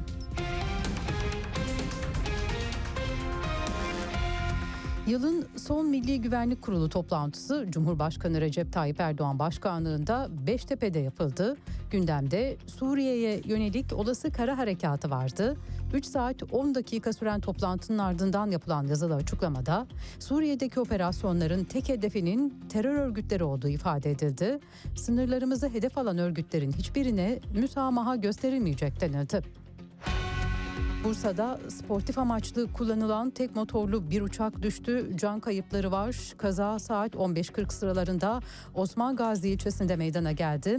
Sakarya Pamukova'dan havalanan eğitim uçağı 19 dakika sonra Türkiye'nin en büyük 3. santrali olan Ova Akça Doğalgaz Çevrim Santralinin arazisine düştü. Kazada uçağın sahibi ve pilotu Hakan Köksal'la güzellik uzmanı Burcu Sağlam hayatını kaybetti. Kazayla ilgili bölgeye giden kaza kırım ekipleri inceleme başlattı. Kazanın olduğu saatte bölgede yoğun sis vardı. Uçağın hava şartlarından dolayı mı, teknik bir sorun nedeniyle düştüğü mü araştırılıyor. Asgari ücrette görüşme takvimi belli oldu. Çalışma ve Sosyal Güvenlik Bakanı Vedat Bilgin dün Türkiye İşçi Sendikaları Konfederasyonu Başkanı Ergün Atalay'la Türkiye İşveren Sendikaları Konfederasyonu Başkanı Özgür Burak Akkol'u ağırladı. Toplantıda Asgari Ücret Tespit Komisyonu'nun çalışma takvimi belirlendi. Buna göre ilk toplantı 7 Aralık'ta, ikinci toplantı 14 Aralık'ta yapılacak. CHP İstanbul İl Başkanı Canan Kaftancıoğlu'yla İstanbul Büyükşehir Belediye Başkanı Ekrem İmamoğlu arasında gerginlik yaşandığı iddiaları bir süredir kamuoyunun gündemindeydi. Kaftancıoğlu'nun İmamoğlu'na yönelik hakaret içerikli ifadeler kullandığı iddia ediliyordu. Söz konusu iddialarla ilgili açıklama yapan İmamoğlu, Kaftancıoğlu nezaketli bir hanımefendidir demişti. Kaftancıoğlu da sessizliğini bozdu, İmamoğlu'yla gerginlik yaşadıkları, hakaret içerikli ifadeler kullandığı yönündeki iddialara yanıt verdi. İddiaları yalanlayan Kaftancıoğlu, nefret ve ayrıştırıcı söylem kullanmam, Ekrem Başkan dahil bütün yol arkadaşlarımızda 16 milyon için hep birlikte çalışacak ve genel başkanımızın önderliğinde 85 milyona nefes aldıracağız dedi. Hava durumu var sırada. Ülke genelinde hava parçalı ve çok bulutlu. Sıcaklık mevsim normalleri civarında. Yağışlar bölge bölge sürüyor. Türkiye'nin batı bölgelerinde sağanak yağış etkili oluyor. Marmara'nın batısı ve Kuzey Ege kıyılarında yağmur kuvvetli. Ulaşım aksayabilir. Sel, su baskını yaşanabilir. Yaşanabilecek olumsuzluklara karşı dikkat. Spor haberleri var sırada. İlk notlar POTA'dan. Türk Hava Yolları Avrupa Ligi'nin 11. hafta heyecanı dün oynanan 5 karşılaşmayla başladı. Türkiye'nin temsilcilerinden Anadolu Efes konuk ettiği Olympiakos'u 82-71 mağlup ederek üst üste 4. galibiyetini aldı. Fenerbahçe Beko ise bu akşam saat 20.45'te Real Madrid'i konuk edecek. Katar'a uzanacağız ve 2022 Dünya Kupası'nda 12. günün notlarına bakacağız. Gruplarda artık 3. ve son maçlar oynanıyor. Dün ilk maçlar F grubunda oynandı. Hırvatistan Belçika ile golsüz berabere kalıp puanını 5'e yükselterek ikinci olarak gruptan çıkmayı başardı. Belçika elendi. F grubunu 7 puanla Fas lider tamamladı. Gruptaki 3. maçında Kanada'yı 2-1 mağlup eden Fas, tarihinde ilk kez Dünya Kupası'nda gruptan lider çıktı.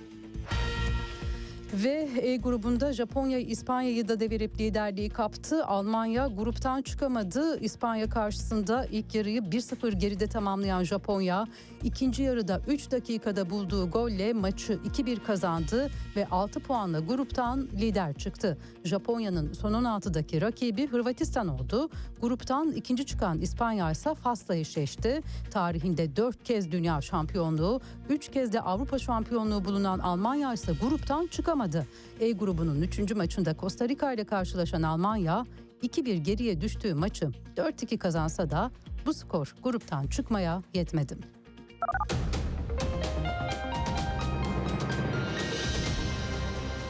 Haberleri sunduk. Gelişmelerle tekrar birlikte olacağız. Hoşça kalın. Radyo Sputnik 5 merkezden karasal yayında. İstanbul 97.8, Ankara 96.2, İzmir 91, Bursa 101.4, Kocaeli 90.2. Karasal yayınlarımızın olmadığı yerlerde tr.sputniknews.com adresinden iOS ya da Android mobil cihazınızdan Sputnik News uygulamasını indirerek dinleyebilirsiniz. Radyo Sputnik. Anlatılmayanları anlatıyoruz. Son dakika haberleri, canlı yayınlar, multimedya ve daha fazlası Sputnik Haber Ajansı'nın web sitesinde. Dünyanın küçük bir parçasını değil, tamamını anlamak istiyorsanız sputniknews.com.tr'yi tıklayın, habersiz kalmayın. Radyo Sputnik artık dünyanın en çok kullanılan sosyal ağlarından biri olan Telegram'da. Hala kullanmıyorsanız önce Telegram uygulamasını mobil cihazınıza yükleyin. Ardından Radyo Sputnik'in Telegram kanalına katılın. Canlı yayınlarımızı ve programlarımızı kaçırmayın. Anlatılmayanları anlatıyoruz. Güne erken başlayanların, gündemi ıskalamayanların, siyasetin, ekonominin, sanatın, kısacası hayatın seyrini kaçırmayanların programı. Ali Çağatay'la Seyir Hali hafta içi her sabah 7'den 9'a Radyo Sputnik'te. Evet, yeniden birlikteyiz. 3 dosyamız olacak. Birazdan sizinle paylaşacağız. Bir tanesi aflatoksin dosyası. Bildiğiniz gibi badem, ceviz, fındık, yer fıstığı ve pek çok pul biber, karabiber gibi ürünlerde olan, ortaya çıkan bir durum. Bu yüzden pek çok ürünümüz yurt dışındaki gümrüklerden geri dönüyor. Gelen ürünlerin nereye gittiğini bilmiyoruz, ancak aflatoksinden korunabilmek mümkün. Bununla ilgili bir dosya paylaşacağım. Hangi ürünlerde? Cevizde çok yoğun bir aflatoksin söz konusu. İthal cevizden bahsediyoruz, yerli cevizden değil. Bir başka dosyamız Sosyalist Enternasyonel. Sosyalist Enternasyonel ile ilgili olarak dosyayı açmamızın sebebi, bildiğiniz gibi yeni bir başkanı var. Pedro Sánchez, İspanya Başbakanı. Kemal Kılıçdaroğlu dün kendisini tebrik etti. Bu tebrikat biraz böyle değişik yorumlandı. İşte uluslararası ilişki kuruyor. Bir nezaket telefonuydu. O çerçevede biraz Sosyalist Enternasyonel nedir, ne değildir? Onu da anlatmaya çalışacağız, hatırlatmak için. Ve son bir dosyamız olacak. O da Ahmet Davutoğlu, 68 olayları sırasında hayatını kaybeden ilk gençlik önderi Vedat Demircioğlu'nun akrabası olduğunu söyledi. Baktım, evet, doğru. Şimdi hem biraz Ahmet Davutoğlu, biraz Vedat Demircioğlu, biraz 68, biraz Amerikan 6. filosu, 68 olayları ve Kanlı Pazar hikayesini anlatacağız. Kanlı Pazar'ın yaşayan hala zanlıları var aramızda. Bunlardan bir tanesi kim? Çok iyi tanıdığınız bir isim. Kim olabilir? Onucum, Kanlı Pazar'ın var mı aklına gelen? Mesela İsmail Kahraman olabilir mi? Evet, İsmail Kahraman, Mehmet Şevket Eygi, İsmail Kahraman gibi kişiler o dönemde pek çok insanın kanının döküldüğü olayın tetikçileri ya da azmettiricileri arasında yer aldılar. Bu üç dosyayı birazdan paylaşacağız. Sonra da bir telefon bağlantımız olacak. Aile hekimlerinin özlük haklarını konuşmak üzere. Onlar biliyorsunuz sözleşmeli ve kadroya alınmıyorlar. Kadroya alınmayan aile hekimlerinin çalışma koşulları giderek zorlaşıyor. Elimde bir fotoğraf var. Bu fotoğrafı eğer Doruk da paylaşabilirse sevinirim. Venezuela'dan çekilmiş. Venezuela'da bir kaldırımın kenarında çok sayıda banknot var. Ama böyle buruş buruş edilmiş banknot, ama binlerce, öyle söyleyelim. Sadece o bölgede bile binlerce gözüküyor. Burası Venezuela. Venezuela'nın başkenti Caracas. Ve ortalıkta serilen de Venezuela'nın milli parası Bolivar. Venezuela Bolivar'ı. Venezuela Bolivar'ı şu anda kağıttan hallice. Hatta tuvalet kağıdı yerine bile kullanılmıyor, öyle söyleyelim. Yoksa sokakta olmazdı. O kadar değersiz bir para birimi haline geldi. Venezuela'nın bugünkü durumda olmasının sebebi elbette bir, kötü yönetim. İki, Amerika Birleşik Devletleri'nin affetmeyen, bağışlamayan tavrı. Amerika Birleşik Devletleri kendisine hasım olan ülkelerin mutlaka bir gün hesabını görüyor. Mutlaka faturayı önlerine uzatıyor. Buradan duyurmuş olayım. Hani bunu bir ima olarak kullanmıyorum. Bilerek ve idrak ederek, idraki içinde anlatıyorum. Amerika Birleşik Devletleri ile kavga edenlerin hesabını görürler. Deniz Baykal'ı bundan yıllar önce, kaç yıl önce olduğunu tam söyleyeceğim size. 1990'lı yılların sonunda bir kongre öncesinde, Cumhuriyet Halk Partisi'nin kongresi öncesinde Deniz Baykal sanıyorum Hürriyet Gazetesi'ne bir demeç vermişti. Aynen şöyle demişti: 99'un sonu. Amerika Birleşik Devletleri beni devirmek istiyor dedi. Yani Cumhuriyet Halk Partisi Genel Başkanlığından beni uzaklaştırmak istiyor. İşte o gün aynen şunu dedim ben. Yani o zaman işte bu işlere bakan bir gazeteci olarak parlamento muhabirliği yapıyorum. Deniz Baykal'ın işi bitti dedim. Çünkü Amerika Birleşik Devletleri'ni doğrudan karşısına aldı. Nitekim tabii zaman geçti, biraz vakit geçti, ama Deniz Baykal'ın kasetleri ve şeyleri ve ne hatırlarsanız Deniz Baykal'ın nasıl bir operasyonla saf dışı edildiği ortada. Deniz Baykal bir Amerikan operasyonuyla saf dışı edilmiştir. Deniz Baykal'ın Türk siyasetinden saf dışı edilmesinde Amerikan parmağı vardır. Amerikan parmağının ucunda FETÖ vardır. FETÖ ile birlikte hareket eden de bugünkü siyasi iktidardır. Net. Cumhuriyet Halk Partisi Mersin Milletvekili Ali Mahir Başarır, Mersin'in 150 bin nüfuslu Mezitli ilçesinde 62 ülkeden seçmen var dedi. Ufacık ülkeden bahsediyoruz. Birleşmiş Milletler gibi şu anda. Bir Birleşmiş Milletler Kongresi toplasanız herhalde o kadar insanı bir araya getiremezsiniz. Şöyle dedi, bir liste araştırmasını aktardı Ali Mahir Başarır. Mezitli ilçesinin tüm seçmen sayısı 153 bin. Yabancı seçmen sayısı 5 bin civarında. Çıkan sonuçlar ürpertici ve dehşet verici. 400 binin üzerinde Suriyeli, Iraklı, Ürdünlü gibi yabancı insanların yaşadığını biliyoruz. Tüm Mersin'de sistematik olarak bu insanlara vatandaşlık veriliyor. Buna engel olunsun deniyor.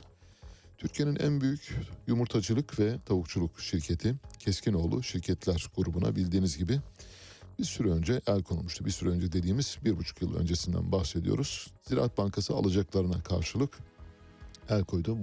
Burayı da iki şirkete devretti. Sonra o iki şirket devreden çıkarıldı. Ziraat Bankası bir kayyum olarak Keskinoğlu Şirketler grubunu yönetti. şu anda Keskinoğlu Şirketler grubunu alacaklarına mahsuben satmaya karar verdi Ziraat Bankası. Kredi alacakları var ve onları tahsil edemediği için şirketi satarak alacaklarını temin etmeye çalışıyor. Peki diyeceksiniz ki bunda ne var anormal? Çok şey var.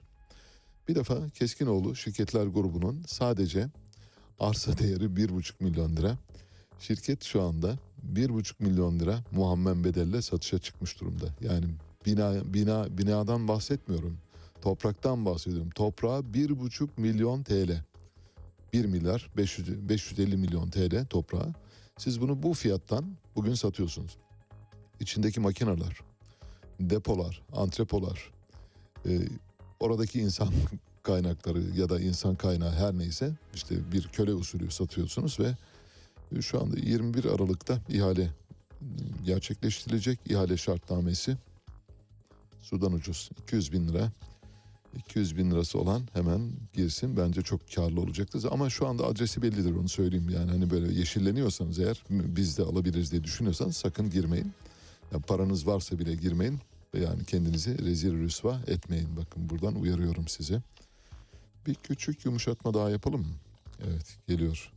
Kenan İmirzalıoğlu Kim Milyoner Olmak İster yarışmasında çok iyi şeyler yapıyor bu arada. Ben yarışmayı çok beğeniyorum ve sunumunu da beğeniyorum ayrıca. Kenan İmirzalıoğlu'nun yaklaşımı da çok iyi, çok iyi götürüyor, öyle söyleyelim. İzlenir bir program yapıyor. Yani havuz medyasında olmasına rağmen böyle arada bir gözüm takıldığı zaman izliyorum kendisini. Bir yarışma programında genç bir delikanlı, işte 20'li yaşların ortasında bir delikanlı yarışmaya katılıyor ve ağzında sakız var. Şimdi Kenan İmirzalıoğlu delikanlıya yani sakızı çıkar diyecek ama diyemiyor da. Nasıl demesi lazım? Epey bir lafı dolandırıyor. İşte sakız üzerine ciddi bir geyik dönüyor. Böyle bir hani mizofoniye dönüşmesin ama yani sakız sesinden rahatsızlık olma sendromuna gitmez belki ama epey bir uğraşıyor. Ancak delikanlı sakızı çıkarmamakta ya da ne derler durumu muhakeme etmekten yoksun. Yani onu çok normal kabul ediyor. Bir dinleyelim. Uzak Doğu kültürüne ilgim var. O yüzden Japonca öğreniyorum. Daha yeni işte Aikido dersleri var. Onun dışında yani felsefe olur, psikoloji olur, çeşitli yerlerden okuyoruz, şey yapıyoruz. Kendi halimizce. Yani öyle bir söyledin ki takılıyoruz yani. İçin geçmiş. Kaç yaşındasın? 19. Okuyoruz, ediyoruz. Yani. Yorulmuyor musun okurken? Yani. Alper. Evet. Lütfen yaşının enerjisini biraz hissedelim. Sen de seyircilerimizin uykusu geldi. Doğru. Sen felsefeye daldın, hep beraber daldık burada. Evet, doğru. Daha bir enerjik olmaya çalışacağım. Lütfen, rica ederim. Doğru, teşekkür ederim. Siz nasılsınız Kenan Bey? Teşekkür ederim. Biz de soruyoruz, sunuyoruz. Kimse sormuyor tabii size yani. Hazır mısın? Hazırım. Ağzında bir şey mi var Alper? Aha. Nedir o? Sakız. Sakız? Aha. Rahatlamak için. Rahatlamak için? Aynen, stresi genel olarak alıyor. Ben hep sınavlarda falan da şey yaparım. Anladım. Sınavlarda tabii ta kendi başına bir durum var. Orada stresini alıyor. Şimdi seyircilerimiz... Onlarınkini de alır belki. Öyle mi? Bakalım nasıl bir etki yaratacak. IQ'da derslerinde mesela çiğneyebiliyor musun hocanın karşısında? Yok, onda olmuyor. Ama... Böyle çeneye destekli bir şey gelir değil mi muhtemelen? Yani. Yok, çeneye varmaz o ya. Büyük ihtimalle ayaktan falan. Ha, ayaktan bir yerde bulursun kendini. Evet. Yani Japon kültüründe hoş karşılanmıyor mu hocanın karşısında? Aynen. Bizim kültürde nasıl karşılanıyordur sence? Bizim kültürde ortada gibi, Amerika'da biraz daha sanırım şey... Amerika'yı sormadım, bizim kültürde. Bizim kültürde ortada gibi. Şimdi izin verenler var, vermeyenler var. Yani, hani şey gibi var yani, insanlar ikiye ayrılır. Hani derste sakız çiğnettirenler, çiğnettirmeyenler diye. Onun gibi bir şey. Sen öyle mi ayırdın insanları? Ya öğretmenler diyeyim, insanlar demeyeyim. Anladım. Yani şu an ama milyonlarca insan seni izliyor ve onların karşısında sakız çiğniyorsun. Bundan dolayı bir gerginlik veya endişe hissetmiyorsun değil mi? Yok. Tam tersi, benim gerginliğimi alıyor. Harika. İşine yarıyorsa sen bilirsin Alper. Senin kararındır. Kuralları biliyorsun. Size bir sıkıntı oluşturmuyorsa tamamdır.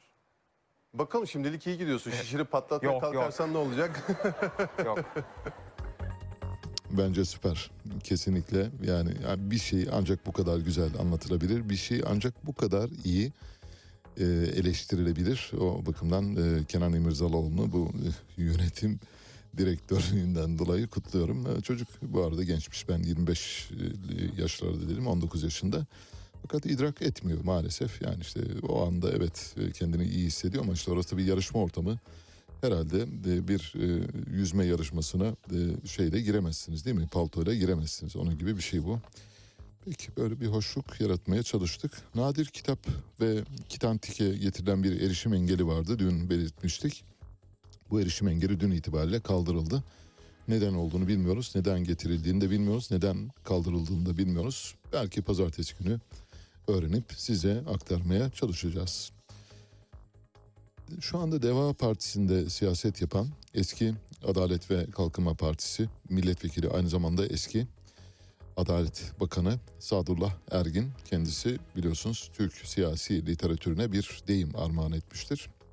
Ali Dibo, Ali Dibocu, Ali Dibo, ihalelerin yolsuzluk yakınlarına, dostlarına, arkadaşlarına verilmesiyle ilgili bir literatür oluşturdu. Hatay'da çıktı ve Cumhurbaşkanı Erdoğan'ın bir videosuna karşı "ya sabır ya sabır" diye bir karşı çıkışta bulundu. Cumhurbaşkanı Erdoğan'ın videolarını birleştirdi. Yani dün öyle demişti, bugün böyle demiş. Dün böyle söyleyen Erdoğan bugün böyle söylüyor gibi. O videoları yan yana getirip bir kolaj yapmış ve kolajın altına da "ya sabır, sabır taşı çatladı" demiş. Şimdi bunu söyleyecek olan biri varsa bu Ali Dibo değil. Yani Sadullah Ergin'e bunu söylemek düşmez. Cumhurbaşkanı elbette kimi zaman ve çoğu zaman söylediklerini inkar edebiliyor, başka şeyler söyleyebiliyor. O Cumhurbaşkanı'nın kendisiyle ilgilidir. Ama bunu mesela eleştirme mevkinde olacak kişileri sayarsanız Sadullah Ergin o kişiler sıralamasına girmez. Kuyrukta yeri bile yok ama işte kendisi kendisini farklı bir yerde görüyor ki bu eleştiriye hak buluyor. Yapımına 100 milyon lira harcanan Karadeniz'in Beşikdüzü'nde, bu arada Trabzon Beşikdüzü'nde en uzun teleferiği şu anda ayda 100 bin liraya kiracı bulamıyor. Bundan 4 yıl önce 100 milyon lira harcanarak yapılmıştı ve büyük görkemli bir törenle açılmıştı. Karadeniz'in en uzun teleferiği diye 3600 metre, 530 rakımlı bir tepeye 10 dakikada ulaştırabiliyor. İlk yıl 60 bin kişi taşımış, sonraki 4 yıl neredeyse çalışmamış. Pandemiyle birlikte işlevsiz duruma gelmiş. Şu anda paslanmak üzere. Görüntüleri de var. Arkadaşlarımız verirlerse görebilirsiniz. 100 milyon lira. Ne yaptık? 100 milyon lirayı çöpe attık. Niye attık? Şunun için attık. Hatırlar mısınız? Bir ekonomik tetikçinin itirafları. John Perkins ne diyordu? Ülkeye gelirler diyor. Bir inşaat şirketi, bir altyapı şirketi, bir maden şirketi, bir dev kalkınma şirketi, her neyse. Yani beraberinde uzmanlar vardır, böyle çok aklı başında istatistikçiler, ekonometristler gelirler büyük bir heyetle, ülkenin başbakanıyla, eğer söz konusu olan yer belediye ise belediye başkanıyla otururlar, derler ki sizin kentinizi geliştireceğiz. Nasıl geliştireceksiniz? Şu yatırımları yaparsanız kentiniz büyür ve gelişir. Gerçekten bakar, evet, yani bunlar yapıldığı takdirde kentin hem büyümesine katkı sağlar hem de kentin gelişimiyle ilgili bir süreç ortaya çıkar. Oysa bu bir kurgulanmış ikna sürecidir. Ekonomik tetikçiler böyle çalışırlar. Ülkeye ihtiyacı olmayan konularda para harcatmaktır ekonomik tetikçilerin temel görevi. Havalimanınız var, havalimanınızı yıkın, yenisini yapın. Köprünüz var, 2 tane daha yapın. Duble yollarınız yeterli değil, yeni duble yollar yapın. Yeni tüneller, yeni köprüler, yeni viyadükler. Yapın da yapın diye gelirler size. Siz de bunları böyle tıpış tıpış yaparsınız. Krediyi de verirler. Ayrıca John Perkins'in ifadesiyle söyleyelim, Amerikan bankaları tarafından verilen bu krediler Amerikan bankalarını terk etmeden o ülkeye yatırım olarak iner ve ülkede gereksiz yatırımlarla kendini bir yere doğru taşıdığını zanneder. Türkiye'de son 20 yılda 1-2 istisnası dışarıda tutulursa yapılan yatırımların tamamının bu metodoloji çerçevesinde, bu oyun planı çerçevesinde yapıldığını söyleyebiliriz. Türkiye'nin yaptığı yatırımların pek çoğunun ihtiyaçlarına karşılık değil, sadece ekonominin büyümesiyle ilgili bir süreci beraberine getirdiğini söyleyebiliriz. Biliyorsunuz büyümeyle kalkınma arasında bir fark var. Büyüyen her ülke kalkınamaz ama kalkınan her ülke büyüyebilir. Türkiye son 20 yıldır sadece büyüyor, kalkınamıyor. Gereksiz ve önceliği olmayan yatırımlarla Türkiye tarumar ediliyor. Türkiye'nin bütün kaynakları sömürülüyor. Amerikan şirketlerine, başta en büyük inşaat şirketi Bechtel olmak üzere, Fransızların Vinci şirketi olmak üzere, İtalyanların Eni şirketi olmak üzere bu şirketlere peşkeş çekiliyor. Yoksa orada gül gibi Atatürk Havalimanı var ve genişleme imkanı var, yeni pistler yapılma imkanı var, yeni istimlaklarla orada pekala havalimanının büyütülme imkanı varken siz gidip rüzgar koridorlarının üzerinde, kuş göç yollarının üzerinde yeni bir havalimanı kuruyorsunuz ve bunu da dünyaya büyük iş diye pazarlıyorsunuz. Hayır, hiç alakası yok. Bu ekonomik tetikçilerin bize dayattığı bir yatırımdır ve kaynaklarımızın dolaylı yoldan sömürülmesiyle ilgili bir planın parçasıdır.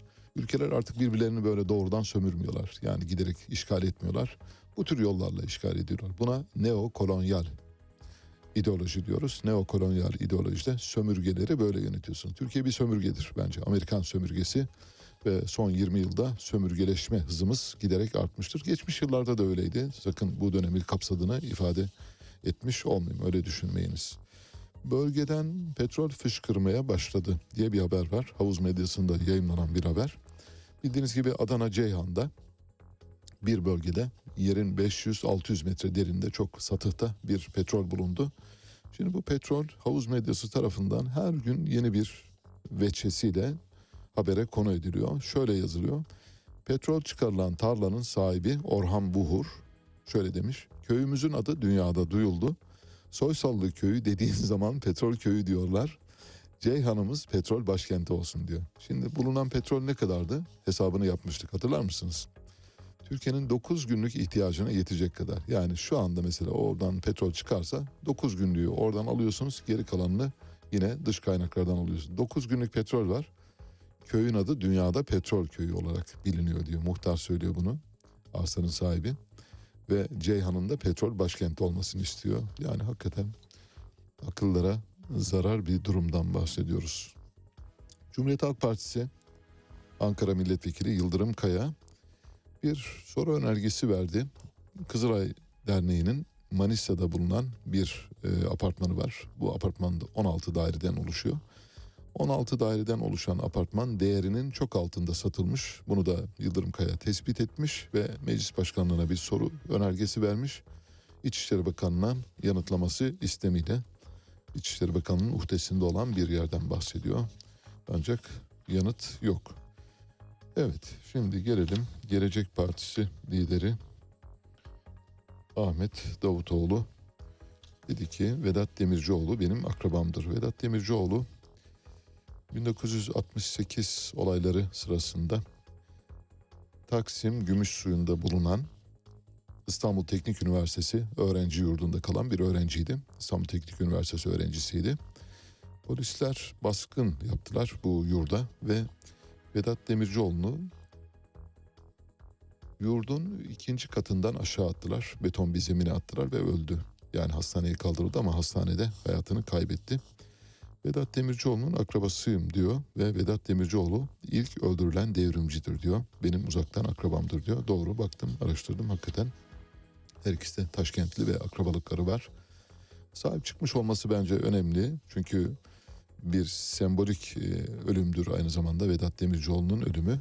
Vedat Demircioğlu neden öldü derseniz 17 Temmuz 1968'de Amerikan 6. filosu Dolmabahçe'ye demirlemek üzere geldi. Amerika'nın bildiğiniz gibi dünyada 9 tane filosu var. Bu filolardan en büyüklerinden biri 6. filodur ve 6. filo Akdeniz'i kolaçan eder. Akdeniz'deki jandarmasıdır Amerika'nın. Akdeniz'de kuş uçsa 6. filodan sorulur. Bu yüzden biz de 6. filonun sorumluluk alanındayız. Bir de Amerika'nın Karadeniz'de olan ama ilan edilmemiş bir filosu var. Bir Karadeniz filosu, o 10. filo. Ancak bu Amerikan kayıtlarında çok fazla neşredilmez, çok fazla öne çıkarılmaz ama bir filosu daha var, gizli bir filo diyelim buna. 6. filo gelince bir olaylar zinciri başlıyor. Dönemin solcu sosyalist öğrencileri 6. filoyu protesto etmek üzere bir yürüyüş tertipliyorlar. O dönemde solcular, şimdi bakın ülkedeki değerlerin ne kadar hızlı değiştiğini de göstermek bakımından önemli. Yani paradigma nasıl değişiyor? 1968'lerde yani o yılların gençliği, dünyanın aydınlanma çağı diyebileceğimiz bu çağda Türk solcuları, sosyalistleri mesela Kıbrıs sorununa sahip çıkıyorlar. Vietnam Savaşı'na karşı çıkıyorlar. Filistin sorununa sahip çıkıyorlar. İsrail'e karşılar. Arap-İsrail savaşlarında doğrudan Arapların yanında yer alıyorlar. Ancak bugün geliyorsunuz mesela, şimdi değerler değişti. Bütün bu saydıklarımıza sahip çıkan İslamcı kanat var. Bugün İsrail meselesini, Filistin meselesine, İsrail meselesine ve diğerlerine İslamcı gençlik sahip çıkıyor. Solcular çok fazla ilgilenmiyorlar çünkü dünya değişti. İslamcı gençliğin Filistin ya da İslam sorununa, Müslümanlarla ilgili sorunlara sahip çıkması da tamamen bir paravan anlayışla yürütülüyor maalesef. Gerçek değil, bir oyun planı gibi yürüyor. Kanlı Pazar 1969'da meydana geldi. 6. filo gelince Ankara, İzmir, Trabzon, İstanbul gibi yerlerden öğrenciler toplandılar ve işçi örgütleri İstanbul'a akın ettiler. 6. filoyu denize dökeceğiz diye. Mustafa Kemal yürüyüşüdür bu yürüyüşün adı. Emperyalizme karşı Mustafa Kemal yürüyüşü. Ve 76 gençlik örgütü bir araya geldi. Aralarında sendikalar da var. Valilikten de gerekli izinler alındı bu arada. Gösteri yapılmadan önce gerilim tırmandırıldı. Gerilimin tırmandırılmasının altında espiyonaj örgütlerinin olduğunu biliyoruz. Espiyonaj örgütü deyince aklınıza gelenleri yan yana koyun. En birinciyi seçin arasından. 14 Şubat'taki Cuma namazından sonra Komünizmle Mücadele Derneği ile sağ kesimin denetiminde olan Milli Türk Talebe Birliği'nin öncülüğünde bir bayrağa saygı mitingi. Şimdi solcular Mustafa Kemal öncülüğünde, Mustafa Kemal'in yürüyüşü adı altında emperyalizme karşı Mustafa Kemal yürüyüşü yapıyorlar. Sağcılar da bayrağa saygı mitingi düzenliyorlar aynı gün. Polis tabii sağcıların bu alana girmesine engel olmak için bir bariyer oluşturuyor. Fakat bu bariyerden böyle içeriye ufak ufak sızmalar oluyor. Polis bazılarına yol veriyor. Tamam geçin diyor. Sormuyor. Kanlıpazar'ın azmettiricilerinden bir tanesi Mehmet Şevket Eygi'dir. Uzun yıllar Milli Gazete'de yazdı. Öteki de Türkiye Büyük Millet Meclisi Başkanlığı yapan AK Parti kurucularından İsmail Kahraman'dır. 16 Şubat'ta 10.000'den fazla kişi emperyalizme karşı Mustafa Kemal yürüyüşüne katıldı. 10.000'den fazla solcu, sosyalist, öğrenci Taksim'e doğru yürümek üzere Beyazıt'ta toplandılar. Oraya doğru yürüdüler. Bunun üzerine komünistlere ders verme çağrısı yapan sağ görüşlü kişiler de Taksim Meydanı'na geldiler. Burada toplu namaz kıldılar. Taşlı sopalı, hepsinin yanında taşlar ve sopalar var. Bu arada polis arama yapmıyor. Beyazıt Meydanı'nda toplanan gençlik örgütleri yürüyüşe geçiyor, solcular. Sultanahmet, Sirkeci, Eminönü, Karaköy, Dolmabahçe üzerinden Taksim'e kadar geliyorlar. Polis burada önünü kesiyor. Küçük gruplar halinde içeri alıyor. Küçük gruplar halinde içeri aldığı bu grubun üzerine daha sonra sağcıları küçük küçük gruplar halinde sızdırarak içeriye alıyor. İçeriye sızan sağcılar taşları, sopaları, işte bıçakları çıkararak solcu öğrencilerin üzerine yürüyorlar. Solcular fena halde hırpalanıyor bu olaylar sırasında. Ertesi gün bu olayların bir kurgu olduğu Hürriyet Gazetesi'nin haberiyle ortaya çıktı. O zamanlar tabii gazetecilik yapılıyordu. Yani Simavilerin hürriyetinden bahsediyoruz. Hala gazeteciliğin ölmediği bir zamandan bir fotoğraf yayımlandı. O fotoğrafı bulamadım, bakmadım daha doğrusu. Yani arasaydım bulurdum. Belki Doruk bulabilir. Bir polisin yanında bir sağcı öğrenci bir solcu öğrenciyi bıçaklıyor. Bıçaklanan öğrenci Ali Turgut Aytaç. Ali Turgut Aytaç bıçaklanırken bıçağı sokuyor. Bayağı böyle normal işte yaradana sığınıp bıçağı sokuyor. Polis hemen yanında. Şöyle düşünün, polisin yüzü iki kişiye dönük. Polisin elleri arkasında, kıçına bağlanmış durumda seyrediyor. Bu fotoğraf yayınlanınca yer yerinden oynadı. Ve iktidar, o zaman Süleyman Demirel Başbakan ve Faruk Sukan da zehir hafiye derlerdi kendisine. O da İçişleri Bakanı. Muhalefet İçişleri Bakanı'nın istifasını istedi. Fakat Cumhuriyet Halk Partisi'nin bu talebi dikkate bile alınmadı. Süleyman Demirel dün dündür, bugün bugündür diyerek burada hayatını kaybeden çok sayıda insanın cesetleri üzerinden siyaset yapmayı sürdürmüştür. Süleyman Demirel yıllar sonra bundan bundan pişman olduğunu dile getirmiştir ama hani böyle çok açık bir pişmanlıktan bahsetmiyoruz. Hafif yollu bir nedametten bahsetmek lazım. Böylece Vedat Demircioğlu 68 ve Kanlı Pazar hikayesini de anlatmış olduk. Geçelim Sosyalist Enternasyonel. Kemal Kılıçdaroğlu İspanya Başbakanı Pedro Sánchez'i telefonla aradı ve kendisine başarı diledi. Sosyalist Enternasyonel'in başkanı olduğu hasebiyle.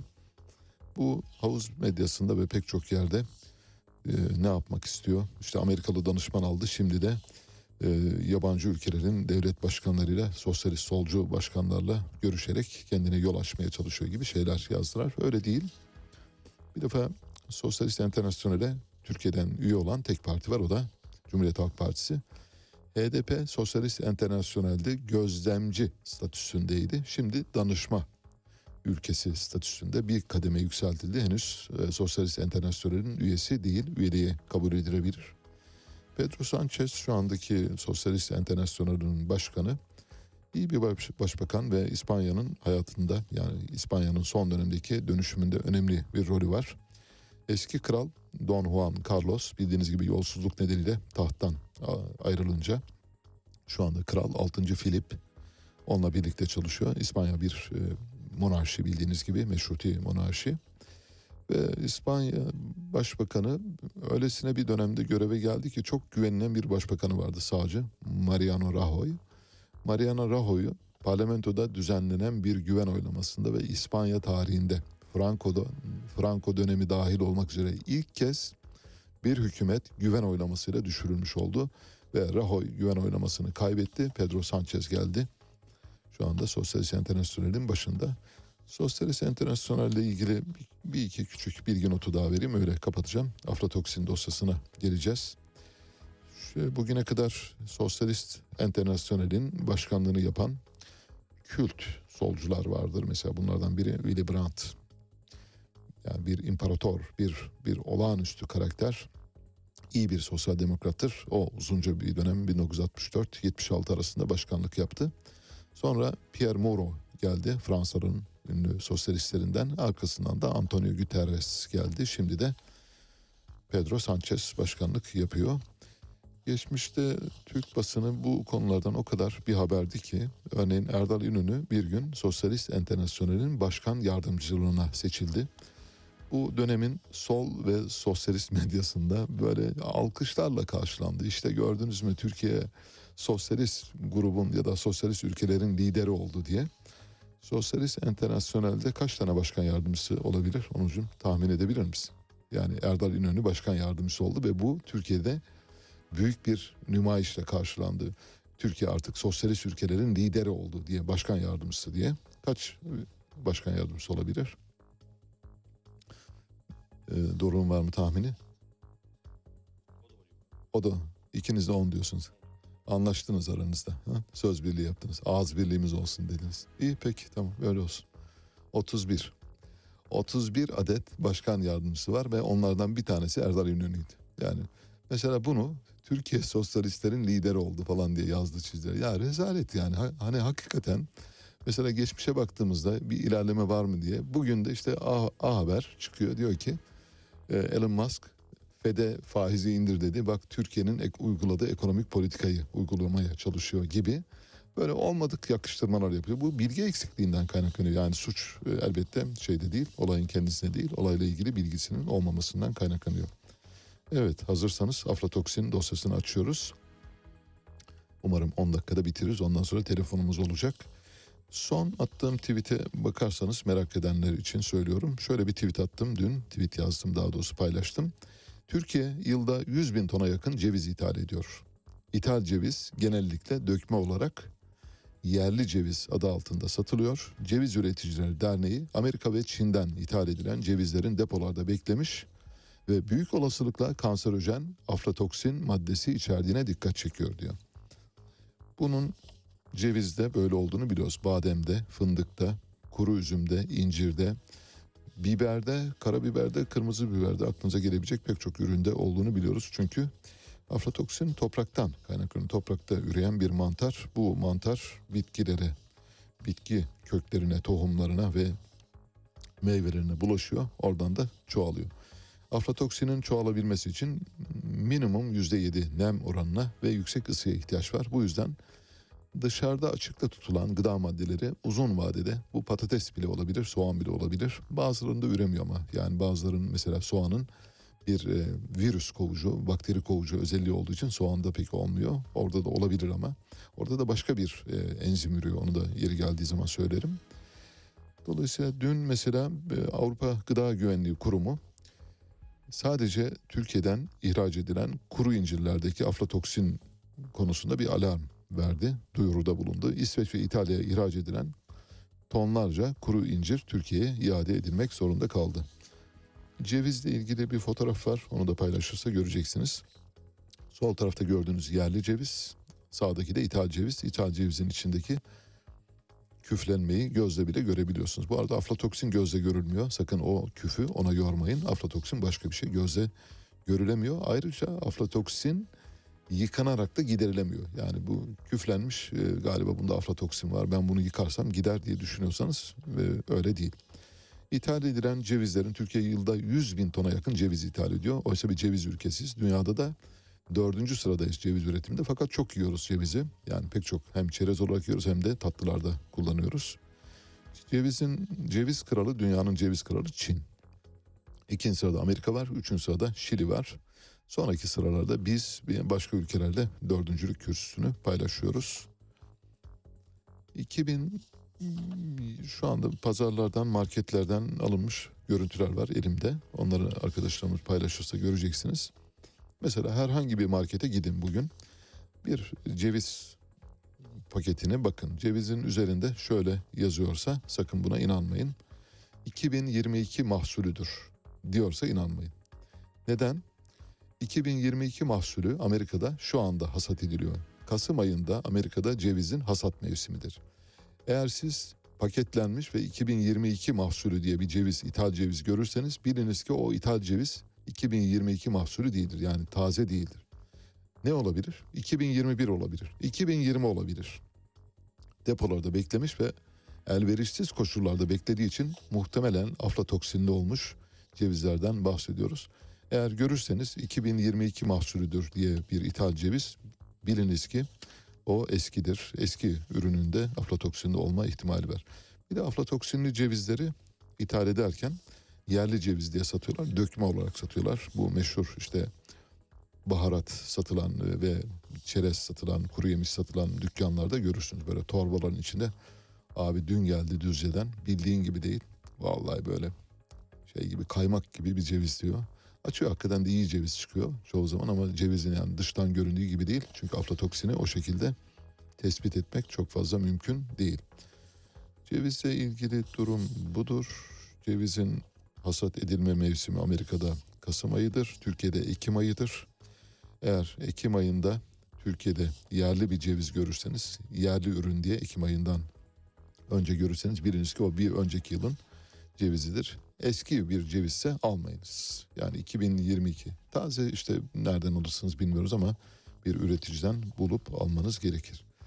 Aflatoksin vücuda alındığında karaciğer tarafından aflatoksikole çevriliyor ve zararsız hale gelebiliyor. Ancak aflatoksin eğer çok yoğun miktarda ve çok yüklü miktarda ve düzenli olarak arınırsa, o zaman karaciğer iflas ediyor. Karaciğer diyor ki bir dakika hacım diyor, ben bunu çeviremem şeye, zararsız maddeye çeviremem.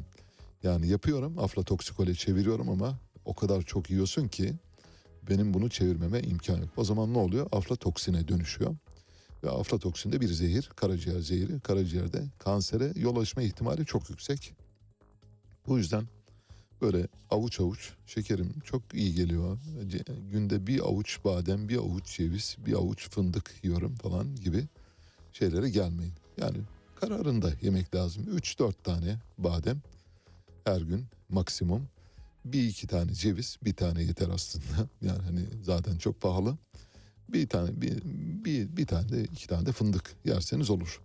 Diğerlerinden mümkün olduğu kadar uzak durun. Bu arada aflatoksinle bulaşma ihtimali olan gıdaları mutlak surette dolapta, buzdolabında muhafaza ediniz. Tüm kuru yiyeceklerde aflatoksin olma ihtimali var. Bir mantardan ürüyor, mikotoksin denilen bir küf üretiyor bunu. gözle tespit edilemiyor. Sadece laboratuvarda analiz edilerek anlaşılabiliyor. Yıkanarak giderilemiyor.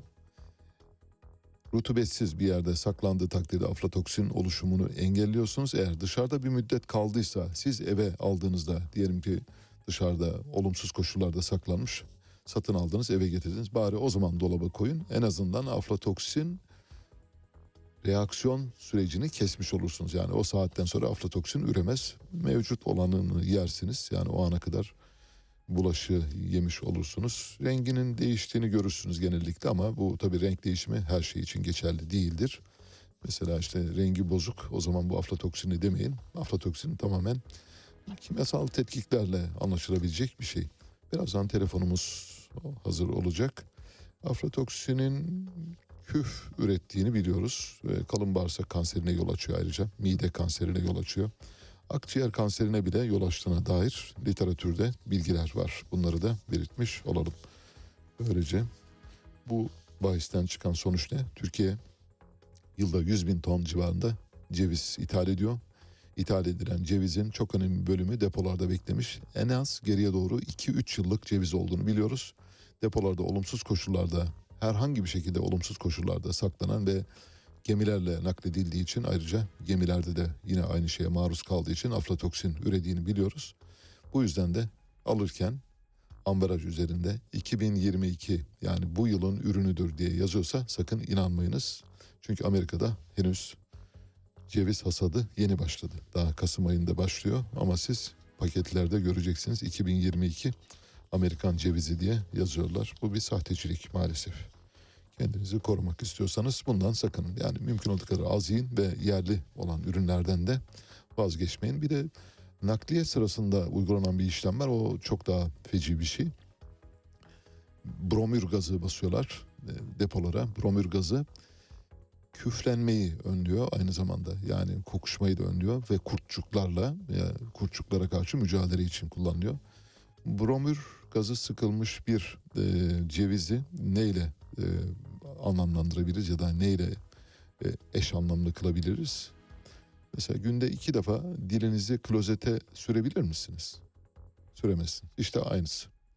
Ha dilinizi günde 2 kez klozete sürmüş, yalamışsınız. Ha bromür püskürtülmüş bir cevizi yemişsiniz. Hiç farkı yok. O kadar. Evet. Peki geldik telefon bağlantısı saatimize. Aile hekimleri sözleşmeli kapsamında tutuluyorlar ısrarla. Aile hekimlerinde kadroya alınma talebi var. Sadece aile hekimleri değil, aynı zamanda hemşireler, aile sağlığı merkezlerinde çalışanlar da dahil. Buna ilişkin olarak konuşacağız. Telefon hattımızda Birlik ve Dayanışma Sendikası Marmara Şube Başkanı, kendisi bir aile hekimi, Doktor Ahmet Mehrepçi var. Ahmet Bey hoş geldiniz. Merhabalar Ali Bey, hoş bulduk. Bize bu yayın hakkını da verdiğiniz için çok teşekkür ederim öncelikle size. Ne demek, ne demek. Yeter ki bir şikayetiniz, talebiniz olsun. Biz tek bir kişinin şikayeti ve talebi de olsa o durumda bile mutlak surette bir yer vermeye çalışıyoruz. Tabii imkanlar ölçüsünde. Şimdi bize hem durumu anlatmanızı rica ediyorum. Tabii hekimlerin genel problemleri de var. O problemleri de ayrıca değinirseniz sevinirim. İşte son zamanlarda böyle birden çok yerde çıkan sahte hekimler var. Bu durumun da neden kaynaklandığını eğer bir iki cümleyle ifade ederseniz ayrıca sevinirim ama önce aile hekimlerinin hakları, yani sözleşmeli statüye geçirilmemesinin altında yatan sebepleri bize anlatmanızı rica ediyorum. Buyurunuz. Şimdi öncelikle Türkiye'de yaklaşık 5000'e yakın aile sağlığı çalışanı, ebe hemşire arkadaşımız ve aile hekimi arkadaşımız kadrosuz olarak, sözleşmeli olarak çalıştırılıyor. Bu arkadaşlarımızın hiçbir iş güvencesi yok. Yaklaşık 12 yıldır da çalışıyor bu arkadaşlarımız. Aile hekimliğine geçtiğinden beri. İş güvencesi yok bu arkadaşlarımız hiçbir şekilde. Aile birliği mazereti tayin hakları yok. Doğum sonrası ücretsiz izin hakları yok. Askerlik sonrası geri dönüş hakları yok. Düşünün şimdi bu arkadaşlarımızın, hemşire arkadaşlarımızın, hekim arkadaşlarımızın maaşlarından kesiliyor, kıdem ve ihbar tazminatı için evet, maaş kesintisi yapılıyor ama bu arkadaşlarımız işten atıldıklarında veya ayrılıklarında tazminat hakları da yok. Hastalık izin hakları yok. Yer değişikliği hakları yok. Çakılı kadro olarak çalışıyorlar. Düşünün işte hemşire hanımlar, eşi bir yerde, kendi başka bir ilde çalışan arkadaşlarımız var. Bakanlık bizi kadroya almıyor. Tabii niye almıyor diye düşündüğümüzde çok bariz bir şekilde kullanışlı olduğunu düşünüyor bunun. Evet. Bu fiyatlara, bu rakamlara daha ucuza çalıştırıyor. Çünkü düşünün, aile hekimliğin Türkiye'de hiçbir kamu çalışanı asgari ücret altında çalışamaz. Ama aile hekimliğinde hariç. Evet. Bizde asgari ücret altında maaş alan hemşire arkadaşlarımız var. Türkiye'de hiçbir kamu çalışanı düşünün çalıştığı bina için kira ödemez ama bizler kira ödüyoruz, fatura ödüyoruz. Aile hekimliğinin sisteminde bir problem var. Tabii ki bunun dışında şöyle bir şey de var. 400 bin insanı kadroya alacağız dedikleri anda Sağlık Bakanlığı tam ilginç bir şey yaparak 3000 tane daha şey açıyor. Kadro açıyor. Kamu dışı kadrosu açıyor. Evet. Düşünün. Çünkü bunlara emeklilik tazminatı vermiyor, kıdem tazminatı vermiyor, istediği gibi çalıştırıyor. Kafasında hani bir sopa gösteriyor. İstediği zaman işten atıyor tabii. İstediği zaman işten atıyor. Özellikle bu infaz komisyonları kuruldu. İşte bu biliyorsunuz yönetmelik değişikliğiyle beraber sopa göstererek işte arkadaşlarımıza şunu yapmazsanız bunu yaparım, bunu yapmazsanız bunu yaparım diye bu arkadaşlarımızı böyle baskı ve zor altında çalıştırmaya çalışıyor. Bu da işine geliyor bakanlığın açıkçası. Tabii biz Birlik Dayanışma Sendikası olarak bu duruma karşı çıkıyoruz. Bu arkadaşlarımıza kadro verilmesini istiyoruz. Çünkü 12 yıldır kamu hizmeti yapan bu arkadaşlarımızın kamuda kadro almasını istiyoruz. Ve bu konuda da bakanlık hiçbir şekilde açıklama da yapmıyor ama kadroya da almıyor ne yazık ki. Ben bu arkadaşlarımızın tabii ki sesi olmaya çalışıyoruz sendika olarak ama bunun dışında bir de şeye değinmek istiyorum müsaade ederseniz. Bir de İstanbul İl Sağlık Müdürlüğü'nde evet, bir promosyon görüşmesi yapıldı. Evet, maaş promosyonu. Evet. Maaş promosyon görüşmesi yapıldı. Biz sendika olarak da, Birlik Dayanışma Sendikası olarak da gözetici olarak bu şeye katıldık. Promosyon görüşmesi ihalesine katıldık. Promosyon görüşmesi ihalesinin sırasında normal ihale devam ederken bir anda bir ara verilmesi kararı verildi ve ara verilmesi kararından sonra bu ihalenin ertelendiği, 15 gün ertelendiği söylendi. Evet. Sebebini sorduğumuzda da hiçbir şekilde bunun sebebini size burada açıklayamam ama istiyorsanız gelin odama açıklayayım tarzında çok hoş da olmayan bir tarzda bir şey yayınlandı. Biz tabii bu ihale sadece aile hekimlerini de kapsamıyor bu arada. Tüm İstanbul'daki İl Sağlık Müdürlüğü'nde çalışan hekim, hemşire, hastanede çalışan hekim, hemşire bütün arkadaşlarımızı kapsıyor. Evet. Burada da bir muhtemelen mağduriyet yaşatacaklar diye düşünüyoruz biz hepimize. Çünkü aleni olarak yapılan bir ihalenin niye bir şekilde ara verilmesini çok mantıklı, çok izahı olmayan bir şey olarak görüyoruz. Bu kadro konusunda aile hekimleri bir toplu eylem yapmayı planlıyor mu acaba? Çünkü belli ki yani sesinize kulak tıkıyorlar. Şimdi biz bir eylem yapmayı planlıyoruz. 9 Aralık'ta İstanbul İl Sağlık Müdürlüğü önünde bir basın açıklaması yapmayı planlıyoruz öncelikle. Tamam. Önümüzdeki hafta Cuma günü. Eğer kadro verilmezse tabii ki sendika olarak da grev kararı almaya niyetimiz, yani grev kararı alacağız. Çünkü bizleri bu kadar hani şiddeti gören biziz. Düşünün, siz daha iyi biliyorsunuz, hani devamlı yayınlarınızda hep bahsediyorsunuz. Şiddeti devamlı şiddet görüyoruz. Günde en az 3-4 vaka artık oluyor. Türkiye'de yansıyor. Evet. Hastanelerde, ASM'lerde aşağılanıyoruz, değersizleştiriliyoruz. Ama kadroya gelince ne yazık ki kadro bizim arkadaşlarımıza verilmiyor. Bunu bakanlık kendine kar sayıyor. Bunu bu şekilde çalıştırmayı kar sayıyor. Ne yazık ki. Anladım. Peki Ahmet Bey, bir de bu sahte hekim meselesiyle ilgili 2 dakikalık görüşünüzü öğrenmek istiyorum. Yani nedir? Nasıl oluyor? Yaygın mıdır? Yoksa çok tekil vakalar mıdır bunlar? Ali Bey düşünün ben Ümraniye'de bir aile hekimliği, aile sağlığı merkezinde çalışıyorum. Benim yanıma böyle bir sahte hekim gelse evet. ben bunu çalıştırsam ben şu anda sözleşmem feshedilirdi. evet. Yani şimdi bu işler bu kadar hani sanki bir sadece böyle şizoid bir arkadaşın işte kendini hekim olarak ilan etmesiyle olduğunu düşünmüyoruz açıkçası.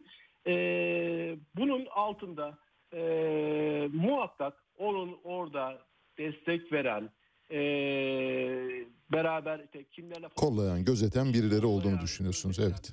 Tabii ki. Yani bu kadar basit bir şey değil. Siz düşünün bir yere gidin. Ben burada hekim olarak çalışacağım deyin. Hekimim deyin. Bize staj gelen arkadaşlarımıza bile biz intern arkadaşlarımıza bile soruyoruz, yazılarını soruyoruz. Ellerine bizi ki üstünüz isim ve şehir listesiyle geliyor bu arkadaşlarımız.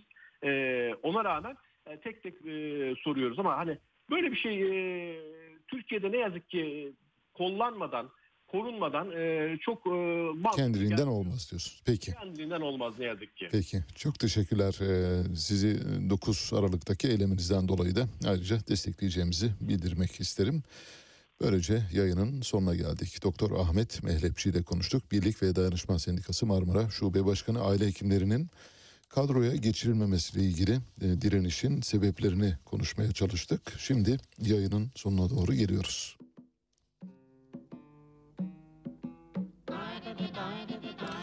Evet, size Ofra Haza ile veda ediyoruz. İsrailli 2000 yılında yitirdiğimiz Doğu'nun Madonnası size sesleniyor. Bu yayını kumanda masasında Onur Er, editör masasında Doruk Kurgancı ile birlikte gerçekleştiriyoruz. Birazdan Mehtap Yenidoğan saat başı haberlerle karşınızda olacak. Günü bitirdik, haftayı da bitirdik. Pazartesi görüşmek üzere. Kendinize çok iyi bakın.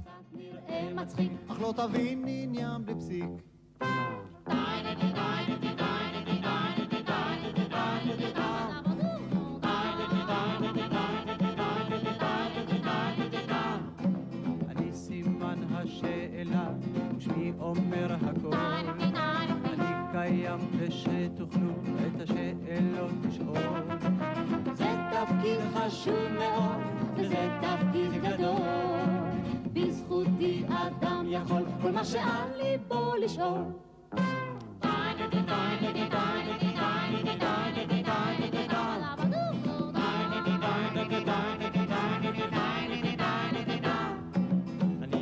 אני סימן קריאה כבוד אני אוהב כל דמותי כבר מכריזה, תקשיבו, שימו לב אני צועק, אני מזהיר, קופץ ומתלהב תמיד חשוב, תמיד מדגיש, כמו מפקד אני מרגיש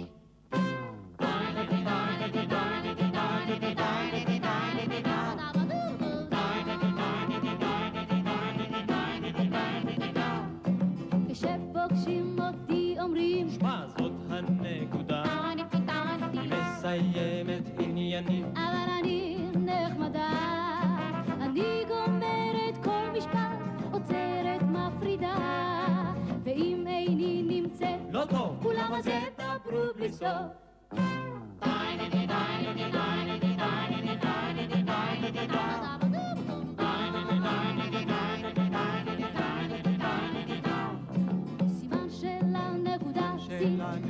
סימן של הנקודה סימן קריאה Siman kriya, siman nekuda si, siman kriya. Im natilari hamehu mati gedore.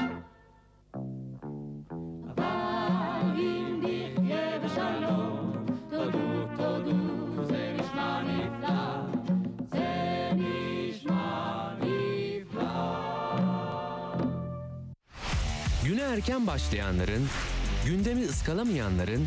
Siyasetin, ekonominin, sanatın, kısacası hayatın seyrini kaçırmayanların programı.